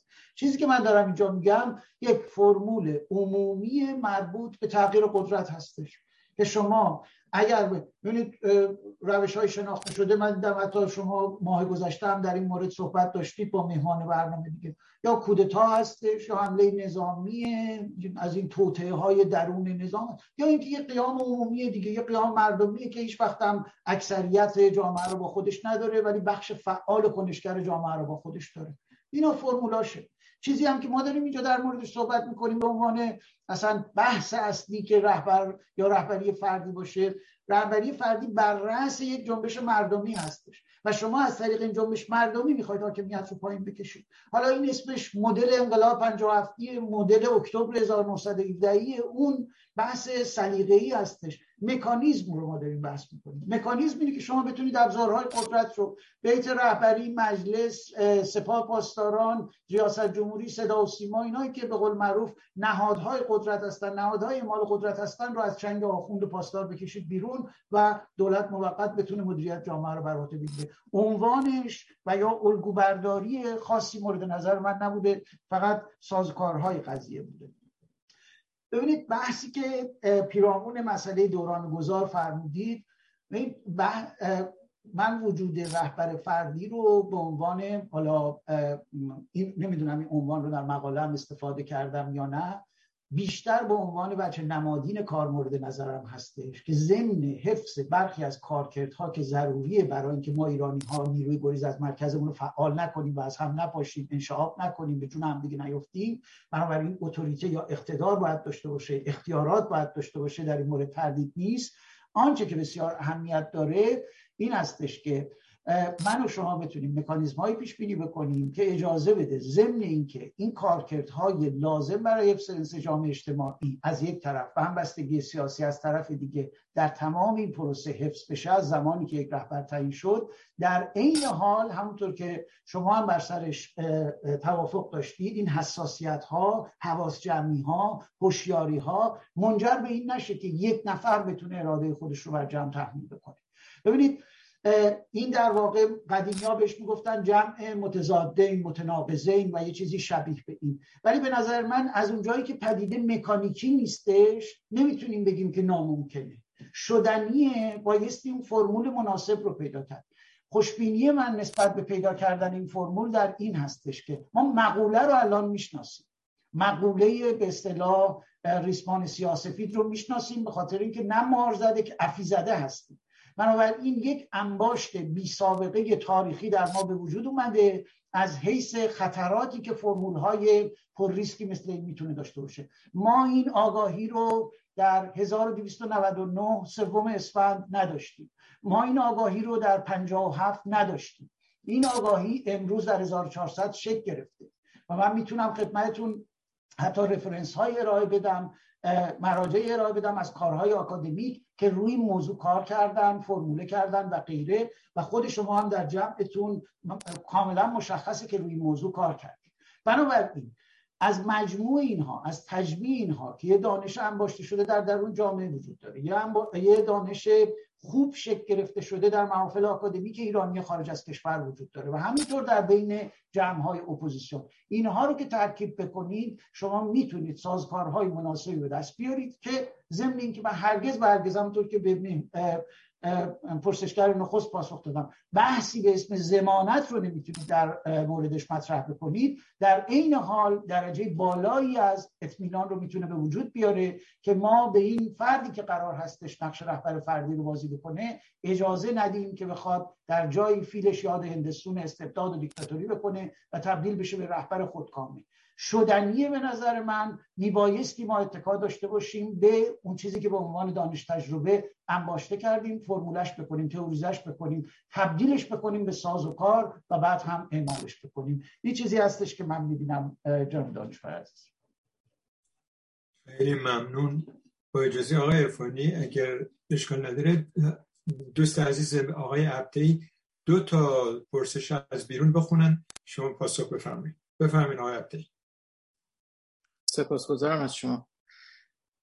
ممنون که فرمودین دو تا اینقدر زیاد شده پرسش ها که بسیارش میمونه. الان از دوستان حاضر در زوم هم که از مهمانان دکتر ارفانی هستن تعداد زیادی پرسش فرستادن از رسانه های اونها هم آمده که من مزد خواهی کردم. بسیار زیاده. ولی اگر اجازه بدین من سه تا رو بخونم که با هم در ارتباط هستن. بله ممنونم. دو تا از یوتیوب هست یکی هم ایمیل فرستادن. فرید فریدیان در یوتیوب نوشتند پیش نیاز انتخاب رهبر اپوزیسیون در شرایط کنونی ایجاد یک ائتلاف یا جبهه بزرگ سیاسی است. زیرا اعتماد جامعه به فعالان سیاسی کم است. سپس آن جبهه سیاسی می‌تواند یک سخنگوی یا رهبری موقت انتخاب معرفی کند. بالاخره این رهبر پیشنهادی باید از جایی مشروعیت پیدا کند. در وضعیت فعلی تنها, تنها شاهزاده رضا پهلوی چنین مشروعیتی دارد. اگر او مایل نیست باید جبهه سیاسی مورد تایید ایشان رهبری سیاسی را معرفی کند. آقای هوشنگ دانشورز از نیویورک نوشتن اگر کس دیگری سخنران امروز بود من فکر می‌کردم قرار است بگوییم مبارزه ما جز شاهزاده رضا پهلوی رهبری دیگری ندارد. اما فکر نمی کنم آقای ارفانی می‌خواهند چنین منظوری را به مخاطبان خود القا کنند. می شود ایشان در این مورد با سراحت بیشتری صحبت کنند و نهایتا فرح حسینی در یوتیوب نوشتن. خیلی دوست دارم بدونم آقای دکتر ارفانی چه کسی رو در نظر دارن که می‌تونه اون شخص رهبر باشه. مرسی. مرسی از شما. بفهمید جناب بله خیلی ممنون از هموطنانی که در این بحث شرکت کردن. ببینید من پاسخ این رو چون دادم دیگه خیلی کوتاه عرض می‌کنم. من در این اظهار نظرها مثلا رعایت اون تقدم و تأخری که در موردش صحبت کردیم رو نمی‌بینم. یعنی من دارم در مورد ضرورت داشتن یه بیمارستان در این محل و منطقه صحبت می‌کنم. دوستان در مورد اینکه کی قرار مدیر بیمارستان بشه دارم صحبت می‌کنم این فاصله به نظر من فاصله ایه که ما بارها و بارها در بحث های سی چل سال گذشته در محافل مختلف یه زمانی بود یه پدیده عجیب غریب اسم پالتاک بودش. حتی از اونجا من یادم این بحث ها رو ما داشتیم که فلانی خوبه این یکی عالیه اون یکی هم این بحث من در مورد اینه که یک نفر میبایستی نقش رو بر عهده بگیره. در مورد اینکه چگونه بایستی نقش رو بر عهده بگیره من نه در مقاله و نه در صحبت خودم چیزی نگفتم. همونطور که جناب دانشور اشاره کردن چهار مرحله کلی رو من نام بردم که جنبه چهار گام ژنریک این پروسه هستش. به هیچ عنوان نه به فرد به خصوصی اشاره کردم نه به مکانیزمی که بر اساس اون میشه یک فرد انتخاب کرد. چرا؟ چون معتقدم که این بحث ها الان خامه و دلیل خام بودنش هم اینه که ایده هنوز مورد پردازش قرار نگرفته. ایده میبایستی ساخته بشه پرداخته بشه بحث بشه نقد بشه. سیقل بخوره تعدیل بشه. و بعد از تمام این جر و تعدیل ها هستش که این ایده به قول معروف میره برای عملیاتی شدن برای اینکه بتونه حالا خصلت اجرایی پیدا کنه. در اون زمانی که جمعی مطرح شد که بخواد به وجه اجرایی این فکر بکنه حتما می‌تونه در مورد تمام این موضوعاتی که دارن مطرح می‌کنن صحبت بشه افراد اشخاص و من شخصا چون به مکانیزمی شبیه به مکانیزمی که مورد نظر این دوستان هستش باور ندارم در موردش چیزی نمیگم. ولی در این حال اگر الان از من بپرسید مکانیزم مورد نظر خود شما چی هستش هیچ پاسخی ندارم. برای چی؟ برای اینکه معتقدم که مثل هر پروژه ای این رو دوستانی که پراجکت منیجمنت انجام دادن می‌دونن. یکی از الفباهاش عبارت است از اینکه هیچ مرحله ای بدون تکمیل مرحله قبل آغاز نخواهد شد. بنابراین اجازه بدید که بریم به سمت اینکه نخست ببینیم آیا این ایده می‌تونه تبدیل به یک جریان فکری بشه. جریان فکری می‌تونه خصلت اجتماعی پیدا بکنه پذیرش اجتماعی به وجود بیاره. از اونجا بعد هستش که می‌تونیم در مورد جزئیات مرحله دوم بشینیم و صحبت کنیم. بفرمایید جان بله. از داخل سالن خانم نیلوفر کریمی. بفرمایید. پرسش بسیار عالی. سپاسگزارم. درود میگم آقای دانشور و همچنین درود میگم خدمت مهمان برنامه آقای کوروش ارفانی سپاس که دعوت ما رو پذیرفتید. آقای ارفانی اگر که این راه حل رو شما آنالیز کردید البته امکان داره سوال من تا حدی مشابه سوالات دوستان باشه. اما من می‌خواستم این رو بدونم که اگر شما این راه حل رو آنالیز کردید و مشخصا در مورد شخص نتیجه گیری کردید چه افرادی رو دارای پتانسیل رهبری فردی توی ایران می‌بینید؟ چه ویژگی هایی رو می‌تونن داشته باشن؟ خصوصیاتشون. در مورد این اگر پاسخ بدید ممنون میشم. مرسی. مرسی از شما. بفرمایید جناب ببینید خانم کریمی عزیز دیدید در این وسایلی مثل زوم و اسکایپ و غیر و اینها یا شما تصویرتون رو می‌ذارید اسمتون رو می‌ذارید و یا اینکه معمولا یه تصویر مبهم ژنریکی هستش یه علامت سوال هم روش گذاشته. مثلا اون فردی که مورد نظر من از این خصوصیت برخورداره. یعنی اینو در کمال صداقت دارم عرض می‌کنم نه اینکه بخوام تعارف داشته باشم. من هیچ فرد به خصوصی رو الان در ذهن ندارم و از قبلم در ذهن نداشتم که بخوام به عنوان این رهبر فردی که دارم مطرح می‌کنم به صدا داشته باشم. ببینید صحبت من یه صحبت خیلی ساده ایه من میگم که ما برای یک کار مشخصی احتیاج به یه خانوم یا آقایی رو داریم که بتونه بخش عمده اون کار مشخص رو که در حال حاضر به عنوان یک کمبود برای ما مطرحه اون رو بتونه پر بکنه جبران بکنه و بعد سایر نیروها که کار اصلی رو قرار انجام بدن بیان و به واسطه پر شدن این کمبود عمده کار وارد کار بشن و اینو انجام میشه ببینید بنابراین روی فرد به خصوصی انگشت نمی‌ذارم روی کارکرد اون فرد هستش که من انگشت گذاشتم. هر کسی این رو واقعا دارم در کمال سراحت میگم هر کسی که بتونه از پس این کارکرد بر بیاد تقریبا میشه گفت شرایط شایسته تبدیل شدن به این رهبر فردی رو داد. حالا چون اونجا بحث مکانیزما و احتیاط مطرح شد بدیهیه که با این هر کسی که داریم میگیم یه دونه دو تا سه تا شرط به عنوان احتیاط نمی‌دونم صداقت داشته باشه با سفارت آمریکا و اسرائیل در ارتباط نباشه. چک انگلیس ها به جیبش نریزن مثلا. یه چیزهای اینجوری رو حتما باید مد نظر داشت تا از چا به قول معروف نمی‌دونم از چاله در نیفتیم بیاید تو چا. ولی یک نکته رو باید در نظر داشته باشیم. اون که موقعی که من و شما تونستیم یه جونی به این ایده بدیم موقعی که ایده رفت در در اون جامعه و شروع کردش به محمل سازی شروع کرد به تر شدن در محافل اجتماعی شروع کردش به در واقع های خودش رو در دل بحثای میان معلمان کارمندان کارگران جوانان و غیره مطرح کردن به تدریج می‌تونیم یه ایده ای داشته باشیم که آه این بحثایی که الان داره اوج می‌گیره این هشتگ های فراوانی که داره زده میشه برای مثلا این یا اون ویژگی این فرد خیلی شبیه خانم ایکس یا آقای ایگرگ هستش به طور مثال. ببینید الان ما اونجا نیستیم و بنابراین خودتونم واقف بودید نسبت به اینکه در پرسشتون نکته مشابه نکات قبلا بیان شده بودش. به هر شکلی که اینو فرموله بکنیم جواب مشخصی نمی‌تونیم ازش بیرون بکشیم. و به همین دلیل هم هستش که من ارجاع میدم به اینکه روند رو به صورت پروسه ببینیم. در دل پروسه چند گام ببینیم. هر گام چند تا زیر مرحله داره. وقتی اینا طی بشه می‌تونیم بریم سراغ گام بعدی و در نهایت برسیم به آخر خط. ولی جهش کردن از اینها پریدن از اینها و به قول قدیمی ها بچه بودیم گفتیم سوزوندن این مراحل این جواب نمیده. این نمی‌تونه کارآمد باشه. به یه دلیل ساده یکی اینکه ذات کار مدیریتی پروژه رو رعایت نمی‌کنه.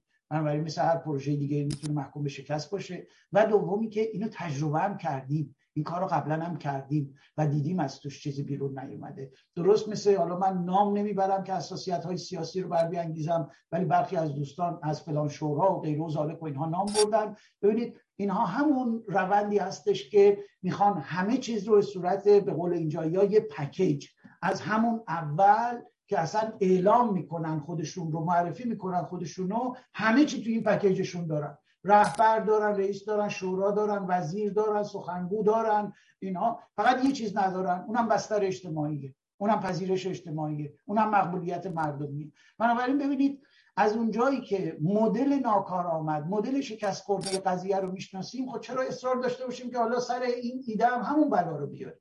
یک بارم که شده بیایم از این علمی که به عنوان علم مدیریت پروژه میگن الهام بگیریم و بگیم ما اول مرحله نخست رو تکمیل می‌کنیم خیالمون که راحت شد وارد مرحله دوم میشیم. تموم که شد میریم سراغ مرحله سوم. به همین دلیل هم هستش که من بسیاری از بحثا رو می‌بینم که چون من آدمی نیستم که اهل تعارف باشم یا بخوام خیلی در بسته صحبت بکنم.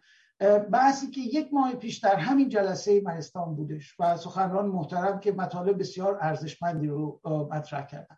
ولی ببینید تمرکز بر روی این هست که ما با چه کیفیتی دوران گذار رو مدیریت بکنیم. خب بر منکرش لعنت کسی اگر بخواد این کیفیات رو انکار بکنه و بگه نه دموکراتیک نباشه سکولار نباشه لایک نباشه قانون قانون مدار نباشه. نه همه اینا باید باشه. ولی بحث بر سر ضرب المثلیه که من همیشه در برنامه ها استفاده می‌کنم از قول فرانسوی ها میگن خرس رو بکش بعد پوستش رو حراج بکن. ما یک کار جدی داریم در مورد اینکه چجوری می‌خوایم نیروی معترض رو تدارک ببینیم برای اینکه هجوم بیاریم به سمت نهادهای نظام جمهوری اسلامی ساختارهای نظام جمهوری اسلامی. چگونه می‌خوایم اینو از قدرت پایین بکشیم؟ ببینید یه بحث فنیه ولی شما نگاه بکنید ببینید قبل از دوران گذار داره مطرح میشه.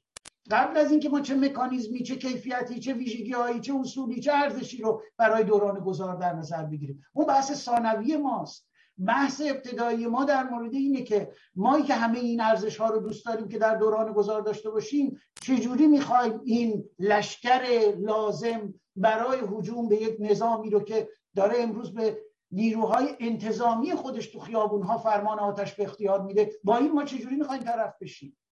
اون نیروی اجتماعی که قرار هست به ما اعتماد بکنه بیاد همراهی بکنه با ایده های ما. برای اینکه جونش رو در مقابل این حیوله ها به خطر بیاندازه اون چگونه میبایست از نظرات ما آگاه بشه؟ چجوری باید باور بیاره؟ چگونه باید امید درش به وجود بیاد خطر بپذیره؟ جانش رو کف دستش بگیره و بیاد کف خیابون. یعنی کلی پرسش کاری تکنیکی ابتدایی وجود داره که معلوم نیست بر اساس چه فرمولی معجزه ازش رد میشیم. میریم مفصل ساعت ها ساعت ها در مورد اینکه مکانیزم های دوران گذار چجوری باید باشه چگونه احزاب باید آزاد باشن قانون اساسی کی تثبیت بشه مجلس مؤسسان چی باشه و یک بار اینها رو در یه صفحه می‌تونیم خلاصه بکنیم بذاریم کنار. ولی اونجایی که صد صفحه هزار صفحه مطلب احتیاج داریم اینه که مکانیزم هایی که ما اون می‌تونیم رژیم رو پایین بکشیم کدومه؟ اگر شما جناب دانشور فرمودن دو بار کلمه گذر آرام رو استفاده کردن خصلت آرامین گذار چگونه باید تامین بشه؟ اون روندهای ای که در کار باید رعایت بشه. برای اینکه فردا اگر مردم آخوند رو پیدا کردن تیک پارش نکنن تو خیابون که گذر آرام انجام بشه اون رو کی باید بنویسه؟ اون رو کی باید مطرح بکنه؟ اون چجوری بایستی در بین جوونا مطرح بشه که وجود پر از خشمشون رو فردا با داس و قمه‌ای که آخوند رو تو خیابون پیدا کردن تو ذهنشون داشته باشن که من نباید وارد انتقام کشی بشم من نباید کشتار بکنم. ببینید اینا اون بحثایی که ما احتیاج داریم در اپوزیسیون. اینا اون بحثایی هستش که هنوز حتی بخش های ابتدایی اون رو حل و فصل نکرده صدها مقاله نوشتیم صدها ساعت برنامه اجرا کردیم در مورد اینکه مجلس مؤسسان چگونه باید تشکیل بشه قانون اساسی آینده چگونه باید نمی‌دونم چی و چی و چی رو در خودش داشته باشه. این همون سوزوندن مرحله بندی مدیریت پروژه هستش. این همون نکته ایه که ما مرحله یک در بعضی از موارد تو مرحله دو رو نادید نگرفتیم رفتیم در مورد جزئیات مرحله سوم داریم میشیم و صحبت کنیم بنابراین همونطوری که در مقاله هم فکر کنم اووردم یا در یکی از مقالات اووردم این ایده ایده پروژه محور هستش و به همین خاطر هم هستش که در درجه اول خودش رو در قالب پروسه ترسیم می‌کنیم در دل پروسه گام ها در برای هر گام زیر گام و برای هر گام یا مرحله پروژه. وقتی تونستیم کار رو اینجوری سازماندهی بکنیم به نظر من شاید نمی‌دونم نمیگم برای اولین بار ولی به طور جدی شاید این بحثی که اینجا مطرح می‌کنم به عنوان تکنیکالیتی فنیت. فنیت رو برمیداریم میاریم تو این آرمانگرایی که داریم. آرمان دموکراسی لایسیته سکولاریسم قانون اساسی حقوق بشر مبتنی بر حقوق بشر خب همه اینا آرمان دیگه همه اینا آرزو دیگه.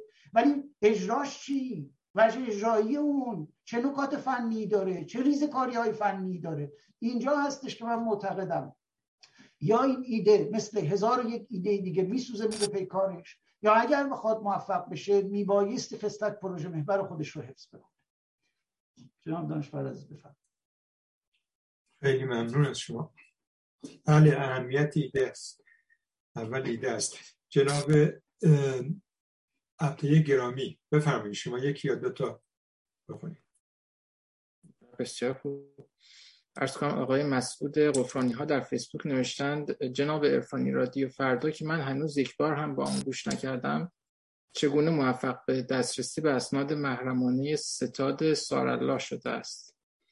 و بعدی هم خانم فهیمه فرسایی از استکهلم نوشتن من فکر می‌کنم حتی اگر روش های دموکراتیک را در خودمان نهادینه کرده باشیم هم در دوران پیش از فروپاشی رژیم لازمه کار وجود یک رهبری متمرکز است که اصلا نمی‌تواند دموکراتیک باشد چون مردم یک کشور آن را در انتخاباتی آزاد و منصفانه انتخاب نکردند. اگه اشکال نداره یک دیگر هم بخونم.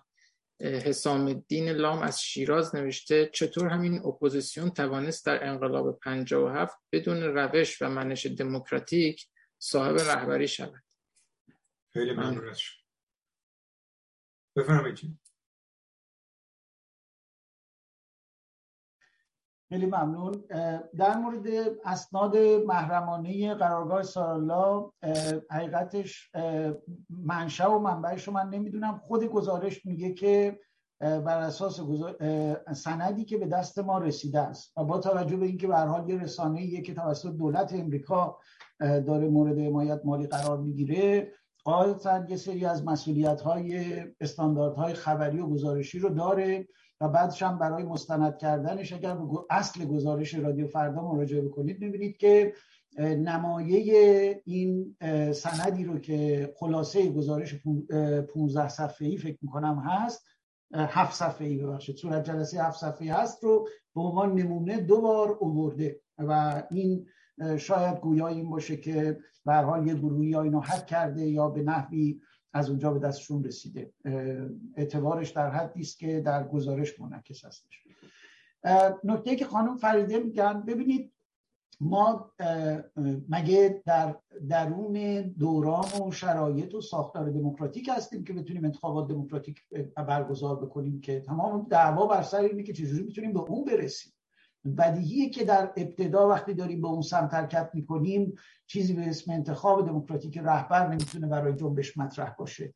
و به همین دلیل هم ارز کردم یه انتخاب اما یه انتخاب آگاهانه هستش. و آگاهی در اینجا به معنی این هستش که برخلاف سال 57 که در اوج هیجان زدگی داشتیم می‌رفتیم جمله خیلی کلیشه‌ای که میگن اون موقع شور داشتیم الان باید شعور داشته باشیم. یه مقدار اینه که اون موقع ما بر اساس هیجانامون و تحت تاثیر اون دستگاه تبلیغاتی عظیمی که اون فرد رو جا انداختش به عنوان رهبر بودیم و الان دیگه نیستیم. الان داریم بر اساس درک خودمون صحبت می‌کنیم. و به همین دلیل هم هستش که جلساتی که رنگ و بوی وابستگی و توطعه و نمی‌دونم دست های دولت ها و غیر و و اینها رو نداشته باشه. مثل جلسه که الان درش هستیم می‌تونه فرصتی باشه برای اینکه من و شما شهروند چه عزیزانی که در داخل دارن این برنامه رو می‌بینن پیام میفرستن یا سوال میفرستن چه شهروندان خارج از کشور چه فعالان سیاسی. یه فرصتیه برای اینکه بتونیم این ایده رو مورد ارزیابی قرار بدیم. جناب اسلام نکته رو گفتن. ببینید اتفاقا ما در نبود منش دموکراتیک بودش که به این دوران افتادیم به این وضعیت افتادیم. و الان هم اون منش دموکراتیک به صورت درونی شده در ما وجود نداره. بنابراین اگر منظور شما اینه که دوباره همون خطر وجود داره که در اشتباهی که در سال 57 کردیم من کردم خطر به صورت مطلق نمی‌تونه برطرف بشه ولی به صورت نسبی می‌تونه. به خاطر اینکه اون بار نمی‌دونستیم که فاقد منش دموکراتیک هستیم این بار این رو می‌دونیم. این تمام بحث من در مورد این واژه زیبای خداگاهیه که تعریفی که ازش ارائه میدم عبارت است از واقف بودن بر نقاط قوت و نقاط ضعف. و این به ما اجازه میده ظرفیت هامون رو بشناسیم. این به ما اجازه میده که رویا پردازی نکنیم در مورد که نه آقا یه آدم خوبی رو انتخاب می‌کنیم ایشالله رحمان دیگه دیکتاتور نمیشه. نه ایشالله رحمان ممکنه صد درصد هم دیکتاتور بشه. اینو واقفی نسبت بهش. ببینید اون سادگی اسمشو نمی‌دونم چی بذاریم. سادگی خامی ساده لوحی هر چی که جنبه بی احترامی پیدا نکنه. در سال 57 داشتیم که اون مردکی اظهار نظری که معلوم نبودش از دهان خودش میومد بیرون یا از دهان این دوربریاش میومد بیرون که در آینده مارکسیست ها هم حق فعالیت دارن. آ این دل همه چپا خوش می‌شد. به اینکه خب گفت دیگه گفتش که مارکسیست ها هم می‌تونن. نه این نیست دیگه.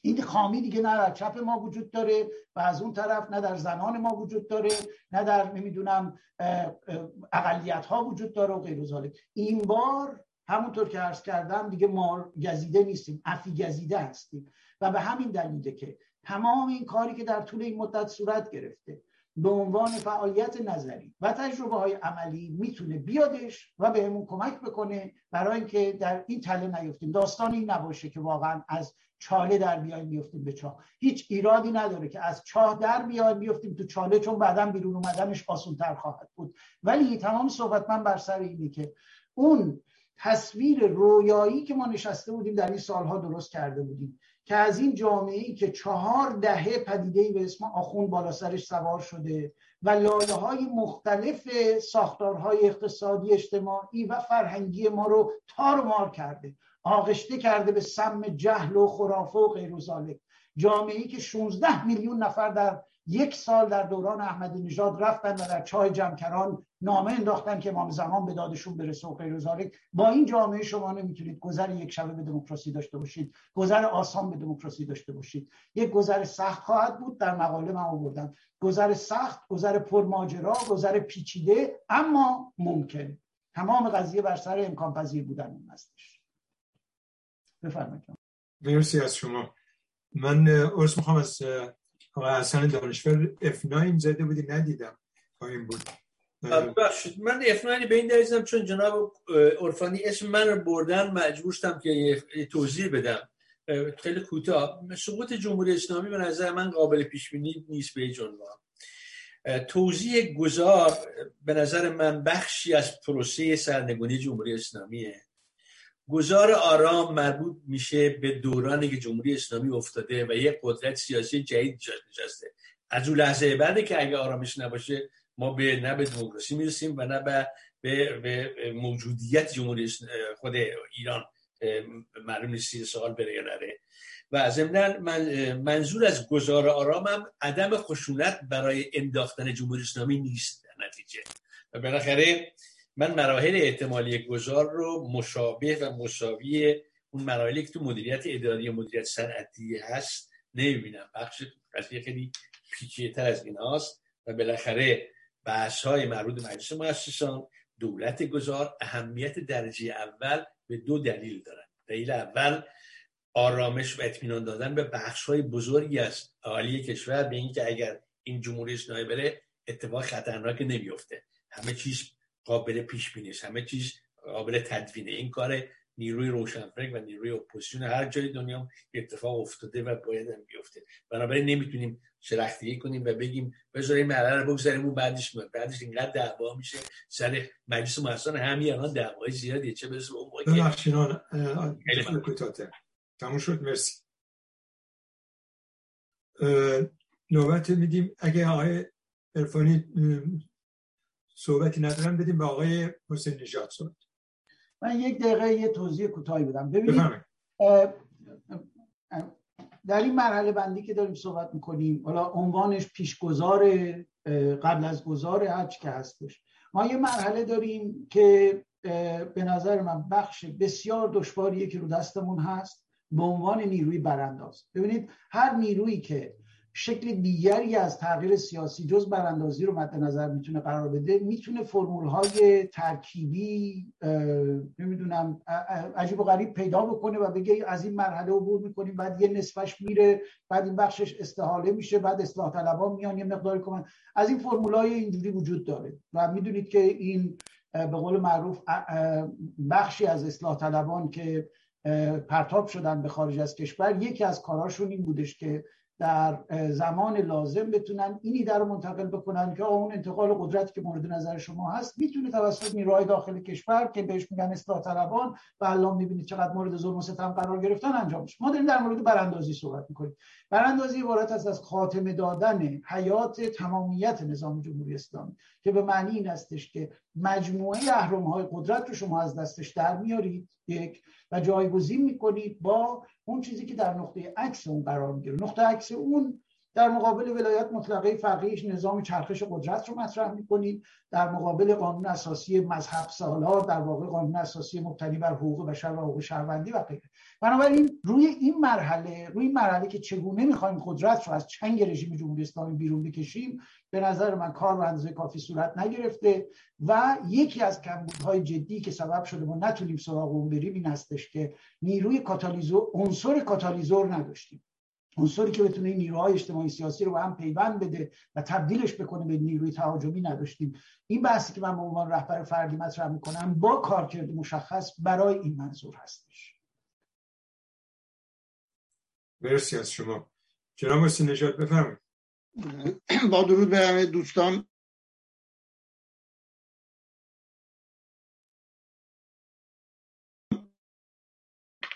با با تشکر از ایشون این طالبی که ایده بزرگی که بسیار بیان کردن. منم اولا در در با موضوع اخیر الان آدم رفت خواستم بجم در مورد رهبری که اصلا من معتقدم مسئله رهبری فردی اساسا اصلا روانی و مسئله غریزی انسانه. اصلا نمی‌تونیم. شما مثلا هر آدم به خود به خود اصلا هر نشستی یه دفعه کنفرانسی میشنوی. بریم می‌پرسه ها کی برگزار کرده؟ همش می‌خوای به یک فرد مشخصی برسی. یا مثلا تظاهرات چی گذاشته؟ یا مثلا حزبیه رئیسش چیه؟ دبیر کل چیه؟ بالاخره اون حزب حتما در شکل شورایی هم باشه. حتما یه شخص مشخصی دبیر کل داره. برای اینکه غریزه انسانی می‌خواد اعتماد کنه. اعتماد چی بکنه؟ به شخص مشخصی وقتی باشه و می‌تونه مسئول یخیونی بگیره. بدون مسئول چیه؟ هر شورایی هم حتما یه سخنرود داره یه رئیس داره یه رهبر داره. تاریخ هم اینجوری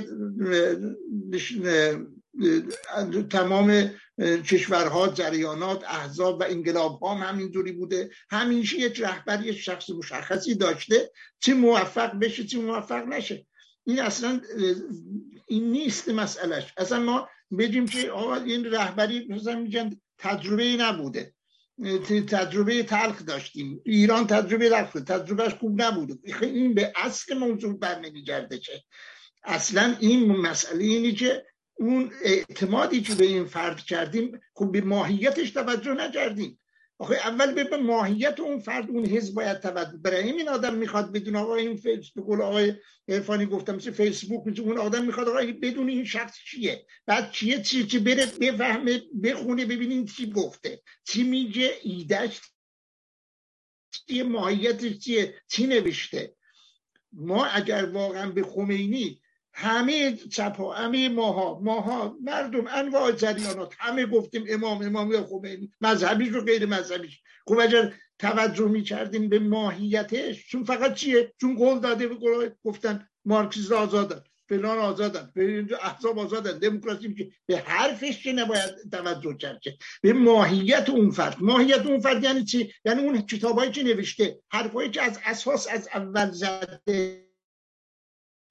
ما نرفتیم کتابشو بخونه حالش مشخصه حرفاش مشخصی ایدهش هم مشخص بود. ولایت فقیه از قبل اعلام کرده بود. کتابش هم بود توضیح مسائلش کشف اسرارش تحلیل وسیلش هم بود. نمی‌رفتیم دنبالش بخونیم. همش هم بود. که اون ماهیت تشکیل میده. نه حرفایی که می‌خواد قدرت برسه با فضای عمومی بگه. همه جریانات جریانات که من بودم توش. این کتابش مشخصه حرفای اولیش هم مشخصه. داخل تشکیلات خود که همونی پیاده می‌کنه. اسلام اسلام ارتجایی انواع چیزا. بعدم بیرون ولی میاد. با شرایط جهانی حد می‌زنه دموکراسی آزادی لغو اعدام بلان اینا همه دنیا رایجه. خب می‌خواد خودش انتباق بده و اونی بیاره. اگر به ماهیت توجه کنید من میگم رهبری امروز گفتن آقای حسن دانشور و آقای دولت شاهی هم نمیشتن خیلی خوب شورا شورا هم تشکیل بشه. هر چه بشه فقط امروز با شرایط امروز رهبری آقای رضا پهلوی شاهزاده رضا پهلوی مناسبه چون به هر حال بد باشه خوب باشه هر چه باشه ماهیتش مشخصه دموکراسی حرفاش مشخصه سخنرانیاش مشخصه خط خطوطش مشخصه سابقهش مشخصه همه چیز از فردا هر انحرافی هر چی بشه سیستم دموکراسی های عرفانی مطرح کردن خیلی خوب مطرح کردن. این نظام جلوش می‌گیره. این به قول آقای مصداقی همیشه میگه آقا سرنگون کردنش مبارزه با اون چه راحت تر از آخونداست که دموکرات آدم خودش هم که جمهوری خواستش خیلی وراست و نفی کرده چه کمک بزرگی کرد برای وحدت و اتحاد و دور هم جمع شدن بر, بر, بر پای اون محور. این اصله ولی اصل رهبری رو با تجربه تلخ بخوایم نفی کنیم. خب بگیم ما هواپیما سرنگون میشه. اتوبوس تصادف می‌کنه قطار پس نمی‌کنه بشر این کارو. چون اصل خونی که آقا خود جلو اون تصادفی بگیریم. جلو اون معنی بگیریم. وسیله رو که نباید نمی‌تونیم یه چیز علمی یه چیز تثبیت شده رو نفی بکنیم با این رهبری یه چیز فردی یه چیز قانونمند مشخص اصول خودش داره که باید با هم با اون اصول بریم دنبالش و موفق میشیم صد درصد. ببخشید من زیاد صحبت نکنم. دومت بعد از منم زیاده. تشکر با تشکر. مرسی از شما بله زیادن. دوستان موضوع خیلی داغه. شب از بیرون از داخل. اجازه بدید من از داخل مهمان آقای همایون مهمون ما هم هستن نوبت میدم به ایشون. بفهمید آقای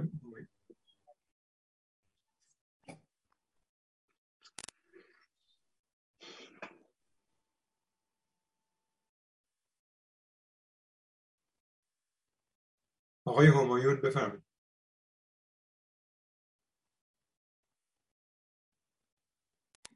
نوبت میدم. نیستن مثل اینکه الان آمادگی ندارن یا نیستن. درود. من از داخل ایران نیستم. گفتید داخل فکر کردم شخص دیگری هم اسم من هستن همایون. داخل سالم بله. من اول درود عرض ادب خدمت شما و جناب دکتر عرض می‌کنم. من خودم با این مقاله رو مطالعه کردم. جزو موافقا هستم. اول دلایلمو میگم بعد سوالمو مطرح می‌کنم.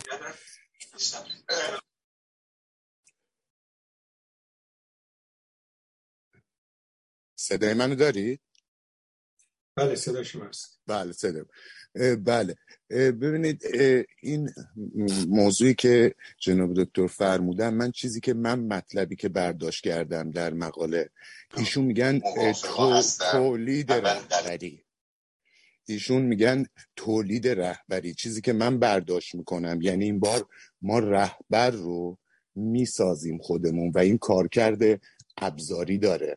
ما می‌دونیم این بار رهبر رو برای چی لازم داریم. چون در بالای مقاله توضیح دادن بنا به شرایط حاضر ما یک رهبری خودمون تولید می‌کنیم. این یکی از دلایلیه که من باش موافق هستم. و یک مورد دیگه که ایشون خیلی به قشنگی بخشبندی کردن. فعلا ما در مرحله پروسه هستیم. اگر به مراحل بعدی رسید برای هر قسمت می‌تونیم پروژه ای رو تعریف کنیم. حالا سوال من دقیقا همینجاست. خواستم از جناب دکتر بپرسم. کنشگران این من که با این مقاله شما موافق هستن در این مرحله که این پروسه هست شما چه به قول معروف پندی دارید. ما چه کار مثبتی می‌تونیم انجام بدیم؟ حداقل منی که موافق این مقاله هستم و تو این مرحله اول که به صورت پروسه هست به صورت یک ایده است برای اینکه این ایده رو بتونیم تو جامعه ببریم چه کاری می‌تونیم انجام بدیم؟ ممنون. میکروفون رو میبندم گوش می‌کنم. مرسی از شما جناب همونی بفرمایید جناب بله. نکاتی که جناب حسین نژاد گفتن درباره اینکه یه مقداری وجه طبیعی در انتخاب رهبر در کار جمعی وجود داره. بله این هست. فقط میمونه که در کارهای گسترده جمعی که جنبه ملی می‌خواد پیدا بکنه یه مقدار قضیه زرافت های بیشتری می‌خواد تا این به صلاح گرایش طبیعی رو بشه. هماهنگش کرد و ساماندهی کردش. چون در غیر این صورت هر کس می‌تونه یه فردی رو به عنوان رهبر مطرح کنه به طور مثال. ولی بحث بر سر نقشیه که این فرد قرار به عنوان کاتالیزور تمام اینها ایفا بکنه. من اتفاقا این رو می‌خوام عرض بکنم که اگر من بحث رو بردم روی منش دموکراتیک برای اینکه یکی از ویژگی های این منش دموکراتیک اینه که فردی که در دموکراسی پرورش پیدا می‌کنه یاد می‌گیره با تنوع عقاید آرا نظرات برخورد سالم داشته باشه خوب مدیریت بکنه تساهل مدارا تحمل احترام متقابل تمام اینا ویژگی های هستش که در نظام آموزشی کشورهای دموکراتیک به حال آموزش داده میشه تجربه میشه تمرین میشه و غیر ما اینو نداشتیم. به معنی این هستش نیستش که نمی‌دونیم. به معنی اینه که این رو در سطح وسیع و گسترده به عنوان یک امر نهادینه شده اجتماعی نداریم. حالا اگر کسی میگه نداریم و خب باید خیلی خوشبینانه به موضوع نگاه بکنیم. به همین دلیل توصیه به رهبری فردی عبارت است است اگر بخوایم خوب فرمولش بکنیم تقلیل این تنوع به حداقل. دقت می‌کنید یعنی اگر ما مثلا ارز می‌کنم بیایم یه شورای دو نفره رهبری مطرح بکنیم برای جامعه که آمادگی نداره این تنوع نظرات رو ببینه احتمالا تفاوت نظرات بین این دو رو ببینه یه عامل انشقاق خواهد شد عامل پراکندگی خواهد شد. یعنی شما میاید به طور مصنوعی این رو به حداقل میرسونید یه نفر دیگه. و در اون قالب سعی می‌کنید که همونطور که دوستمون گفتن این رو جلو ببرید به نحوی که بتونید کار راه بیاندازید به نحوی که بتونید پروژه رو به یه جایی برسونید. حالا آقای حسین نژاد فردش رو هم به صلاح بنا به سلیقه خودشون معرفی کردن. هر کسی که بتونه این کارکرد رو ایفا بکنه بتونه نقش کاتالیزور رو به صلاح داشته باشه و از اون طرف پذیرش اجتماعی داشته باشه پذیرش مردمی داشته باشه بسیار خوب می‌تونه پا به میدان بگذاره و این نقش رو ایفا بکنه. ما که به قول معروف این رو مشروط بر پذیرش از قبل نظر و نظریه نمی‌دونیم که. این بحث عملیه بحث عملگرایی بحث پا به میدون گذاشتنه. جناب همایون فرمودن درباره روند تولید. ببینید دقیقا کلمه ایه که من با وسواس انتخاب کردم که به معنی این استش که ما میریم سراغ اون چیزی که نیست و به وجودش میاریم و تولیدش می‌کنیم.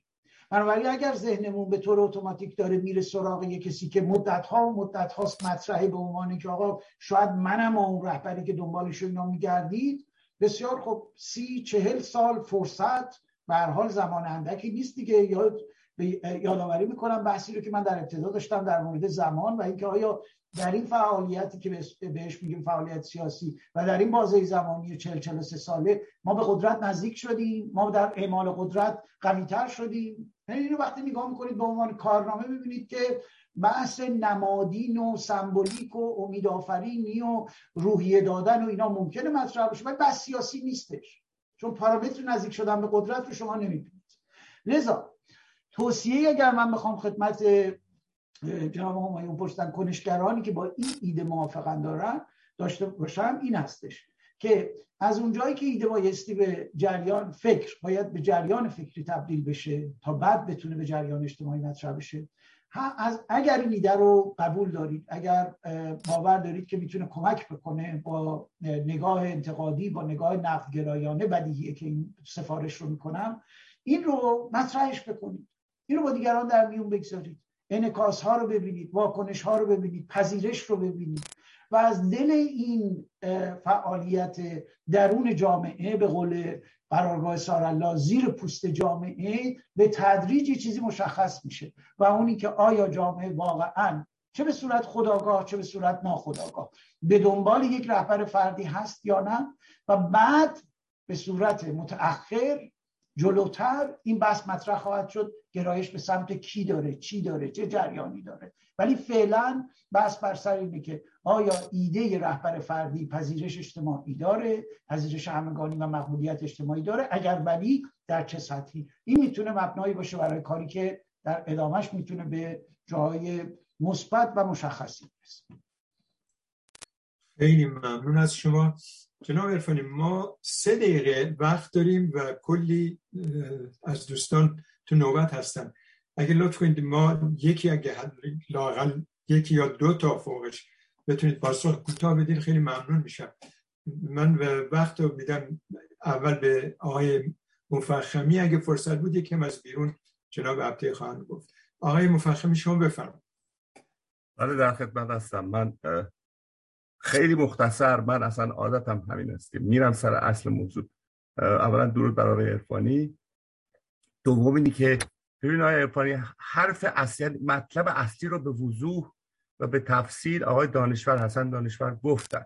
حتی با اینکه یه خوردم به هر حال اسمی از شاهزاده رضا پهلوی اووردن من شخصا عقیده دارم که باید این رو بیشتر تکرار کرد بیشتر از طریق اطراف روشنفکران. چون چجوری بگم؟ در برای ملت ایران اونهایی که به فکر آزادی ایران هستند من کاری حالا به کسان دیگه ای که با, یک ایده های دیگه هستن ندارم. ولی ملت ایران شاهزاده رضا پهلوی رو قبول کرده. چهل سالم هست که ایشون از سن 18 سالگی تا سن 60 سالگی رسیده است و واقعا می‌دونه که چه, چه اتفاقاتی در ایران افتاده و نشون داده. به هر حال نمی‌خوام دیگه اینو توضیح بدم. فقط شما این که می‌گویید که باید اول این ایده جا بیفتد بعد بگویید ایده جا افتاده. به نظر من ایده جا افتاده. اگر روشن فکرانی مثل شما این اسم رو نیارن به تکرار نکنن یه خورده کار به تاخیر بیفته یه خطر دیگر دارد که یه عده ای که خب ما می‌شناسیم اون خاصیت ایرونیا رو همه به فکر شاه شدن به فکر رهبر شدن بیفتن حالا شاه کار نداره. این این خطرش هست. راجب این یه ل... یک کلمه بگی که این خطر پیدا نمیشه که همه به جون هم بیفتن بر رهبر شدن. اگر شماها امثال شما این رو به اسم نگویید متشکرم. مرسی از شما و پایان وقتی خیلی کوتاه بفهمید جناب افندی. بله ببینید به محض اینکه باور به وجود بیاد نسبت به اون چیزی که فرمودید جناب مفخمی عزیز حتما و حتما امثال من هم اسم خواهند بود در این تردید نکنید. دقت می‌کنید. بنابراین پیش از به وجود اومدن اون باور اصرار ره به جایی نمی‌بره و برای به وجود اومدن اون باور تمام نکات فنی و تکنیکی که در مورد کارکرد این فرد رهبر گفتیم میبایستی تامین بشه. بنابراین نه بحث تعصب هستش برای تایید نه بحث تعصب برای رد. فقط و فقط دقت روی ریزکاری هایی که ازش من به عنوان ریزکاری های فنی تامین کارکرد این رهبر فردی تاکید دارم. خیلی ممنون از شما و خسته نباشیم با پوزش از تمام دوستانی که نوبت گرفته بودن و به خاطر زیر وقت نتونستیم بهشون وقت بدیم. من تشکر می‌کنم از جناب دکتر کوروش و از هموند گرامی آقای, آقای محمود عبتایی که زحمت کشیدن پیامهای بیرون خوندن و از تمام دوستان که امشب در جلسه حضور داشتن خیلی ممنون. بدرود از همه دوستان. مرسی. سپاس. سپاس. از جناب بدرود.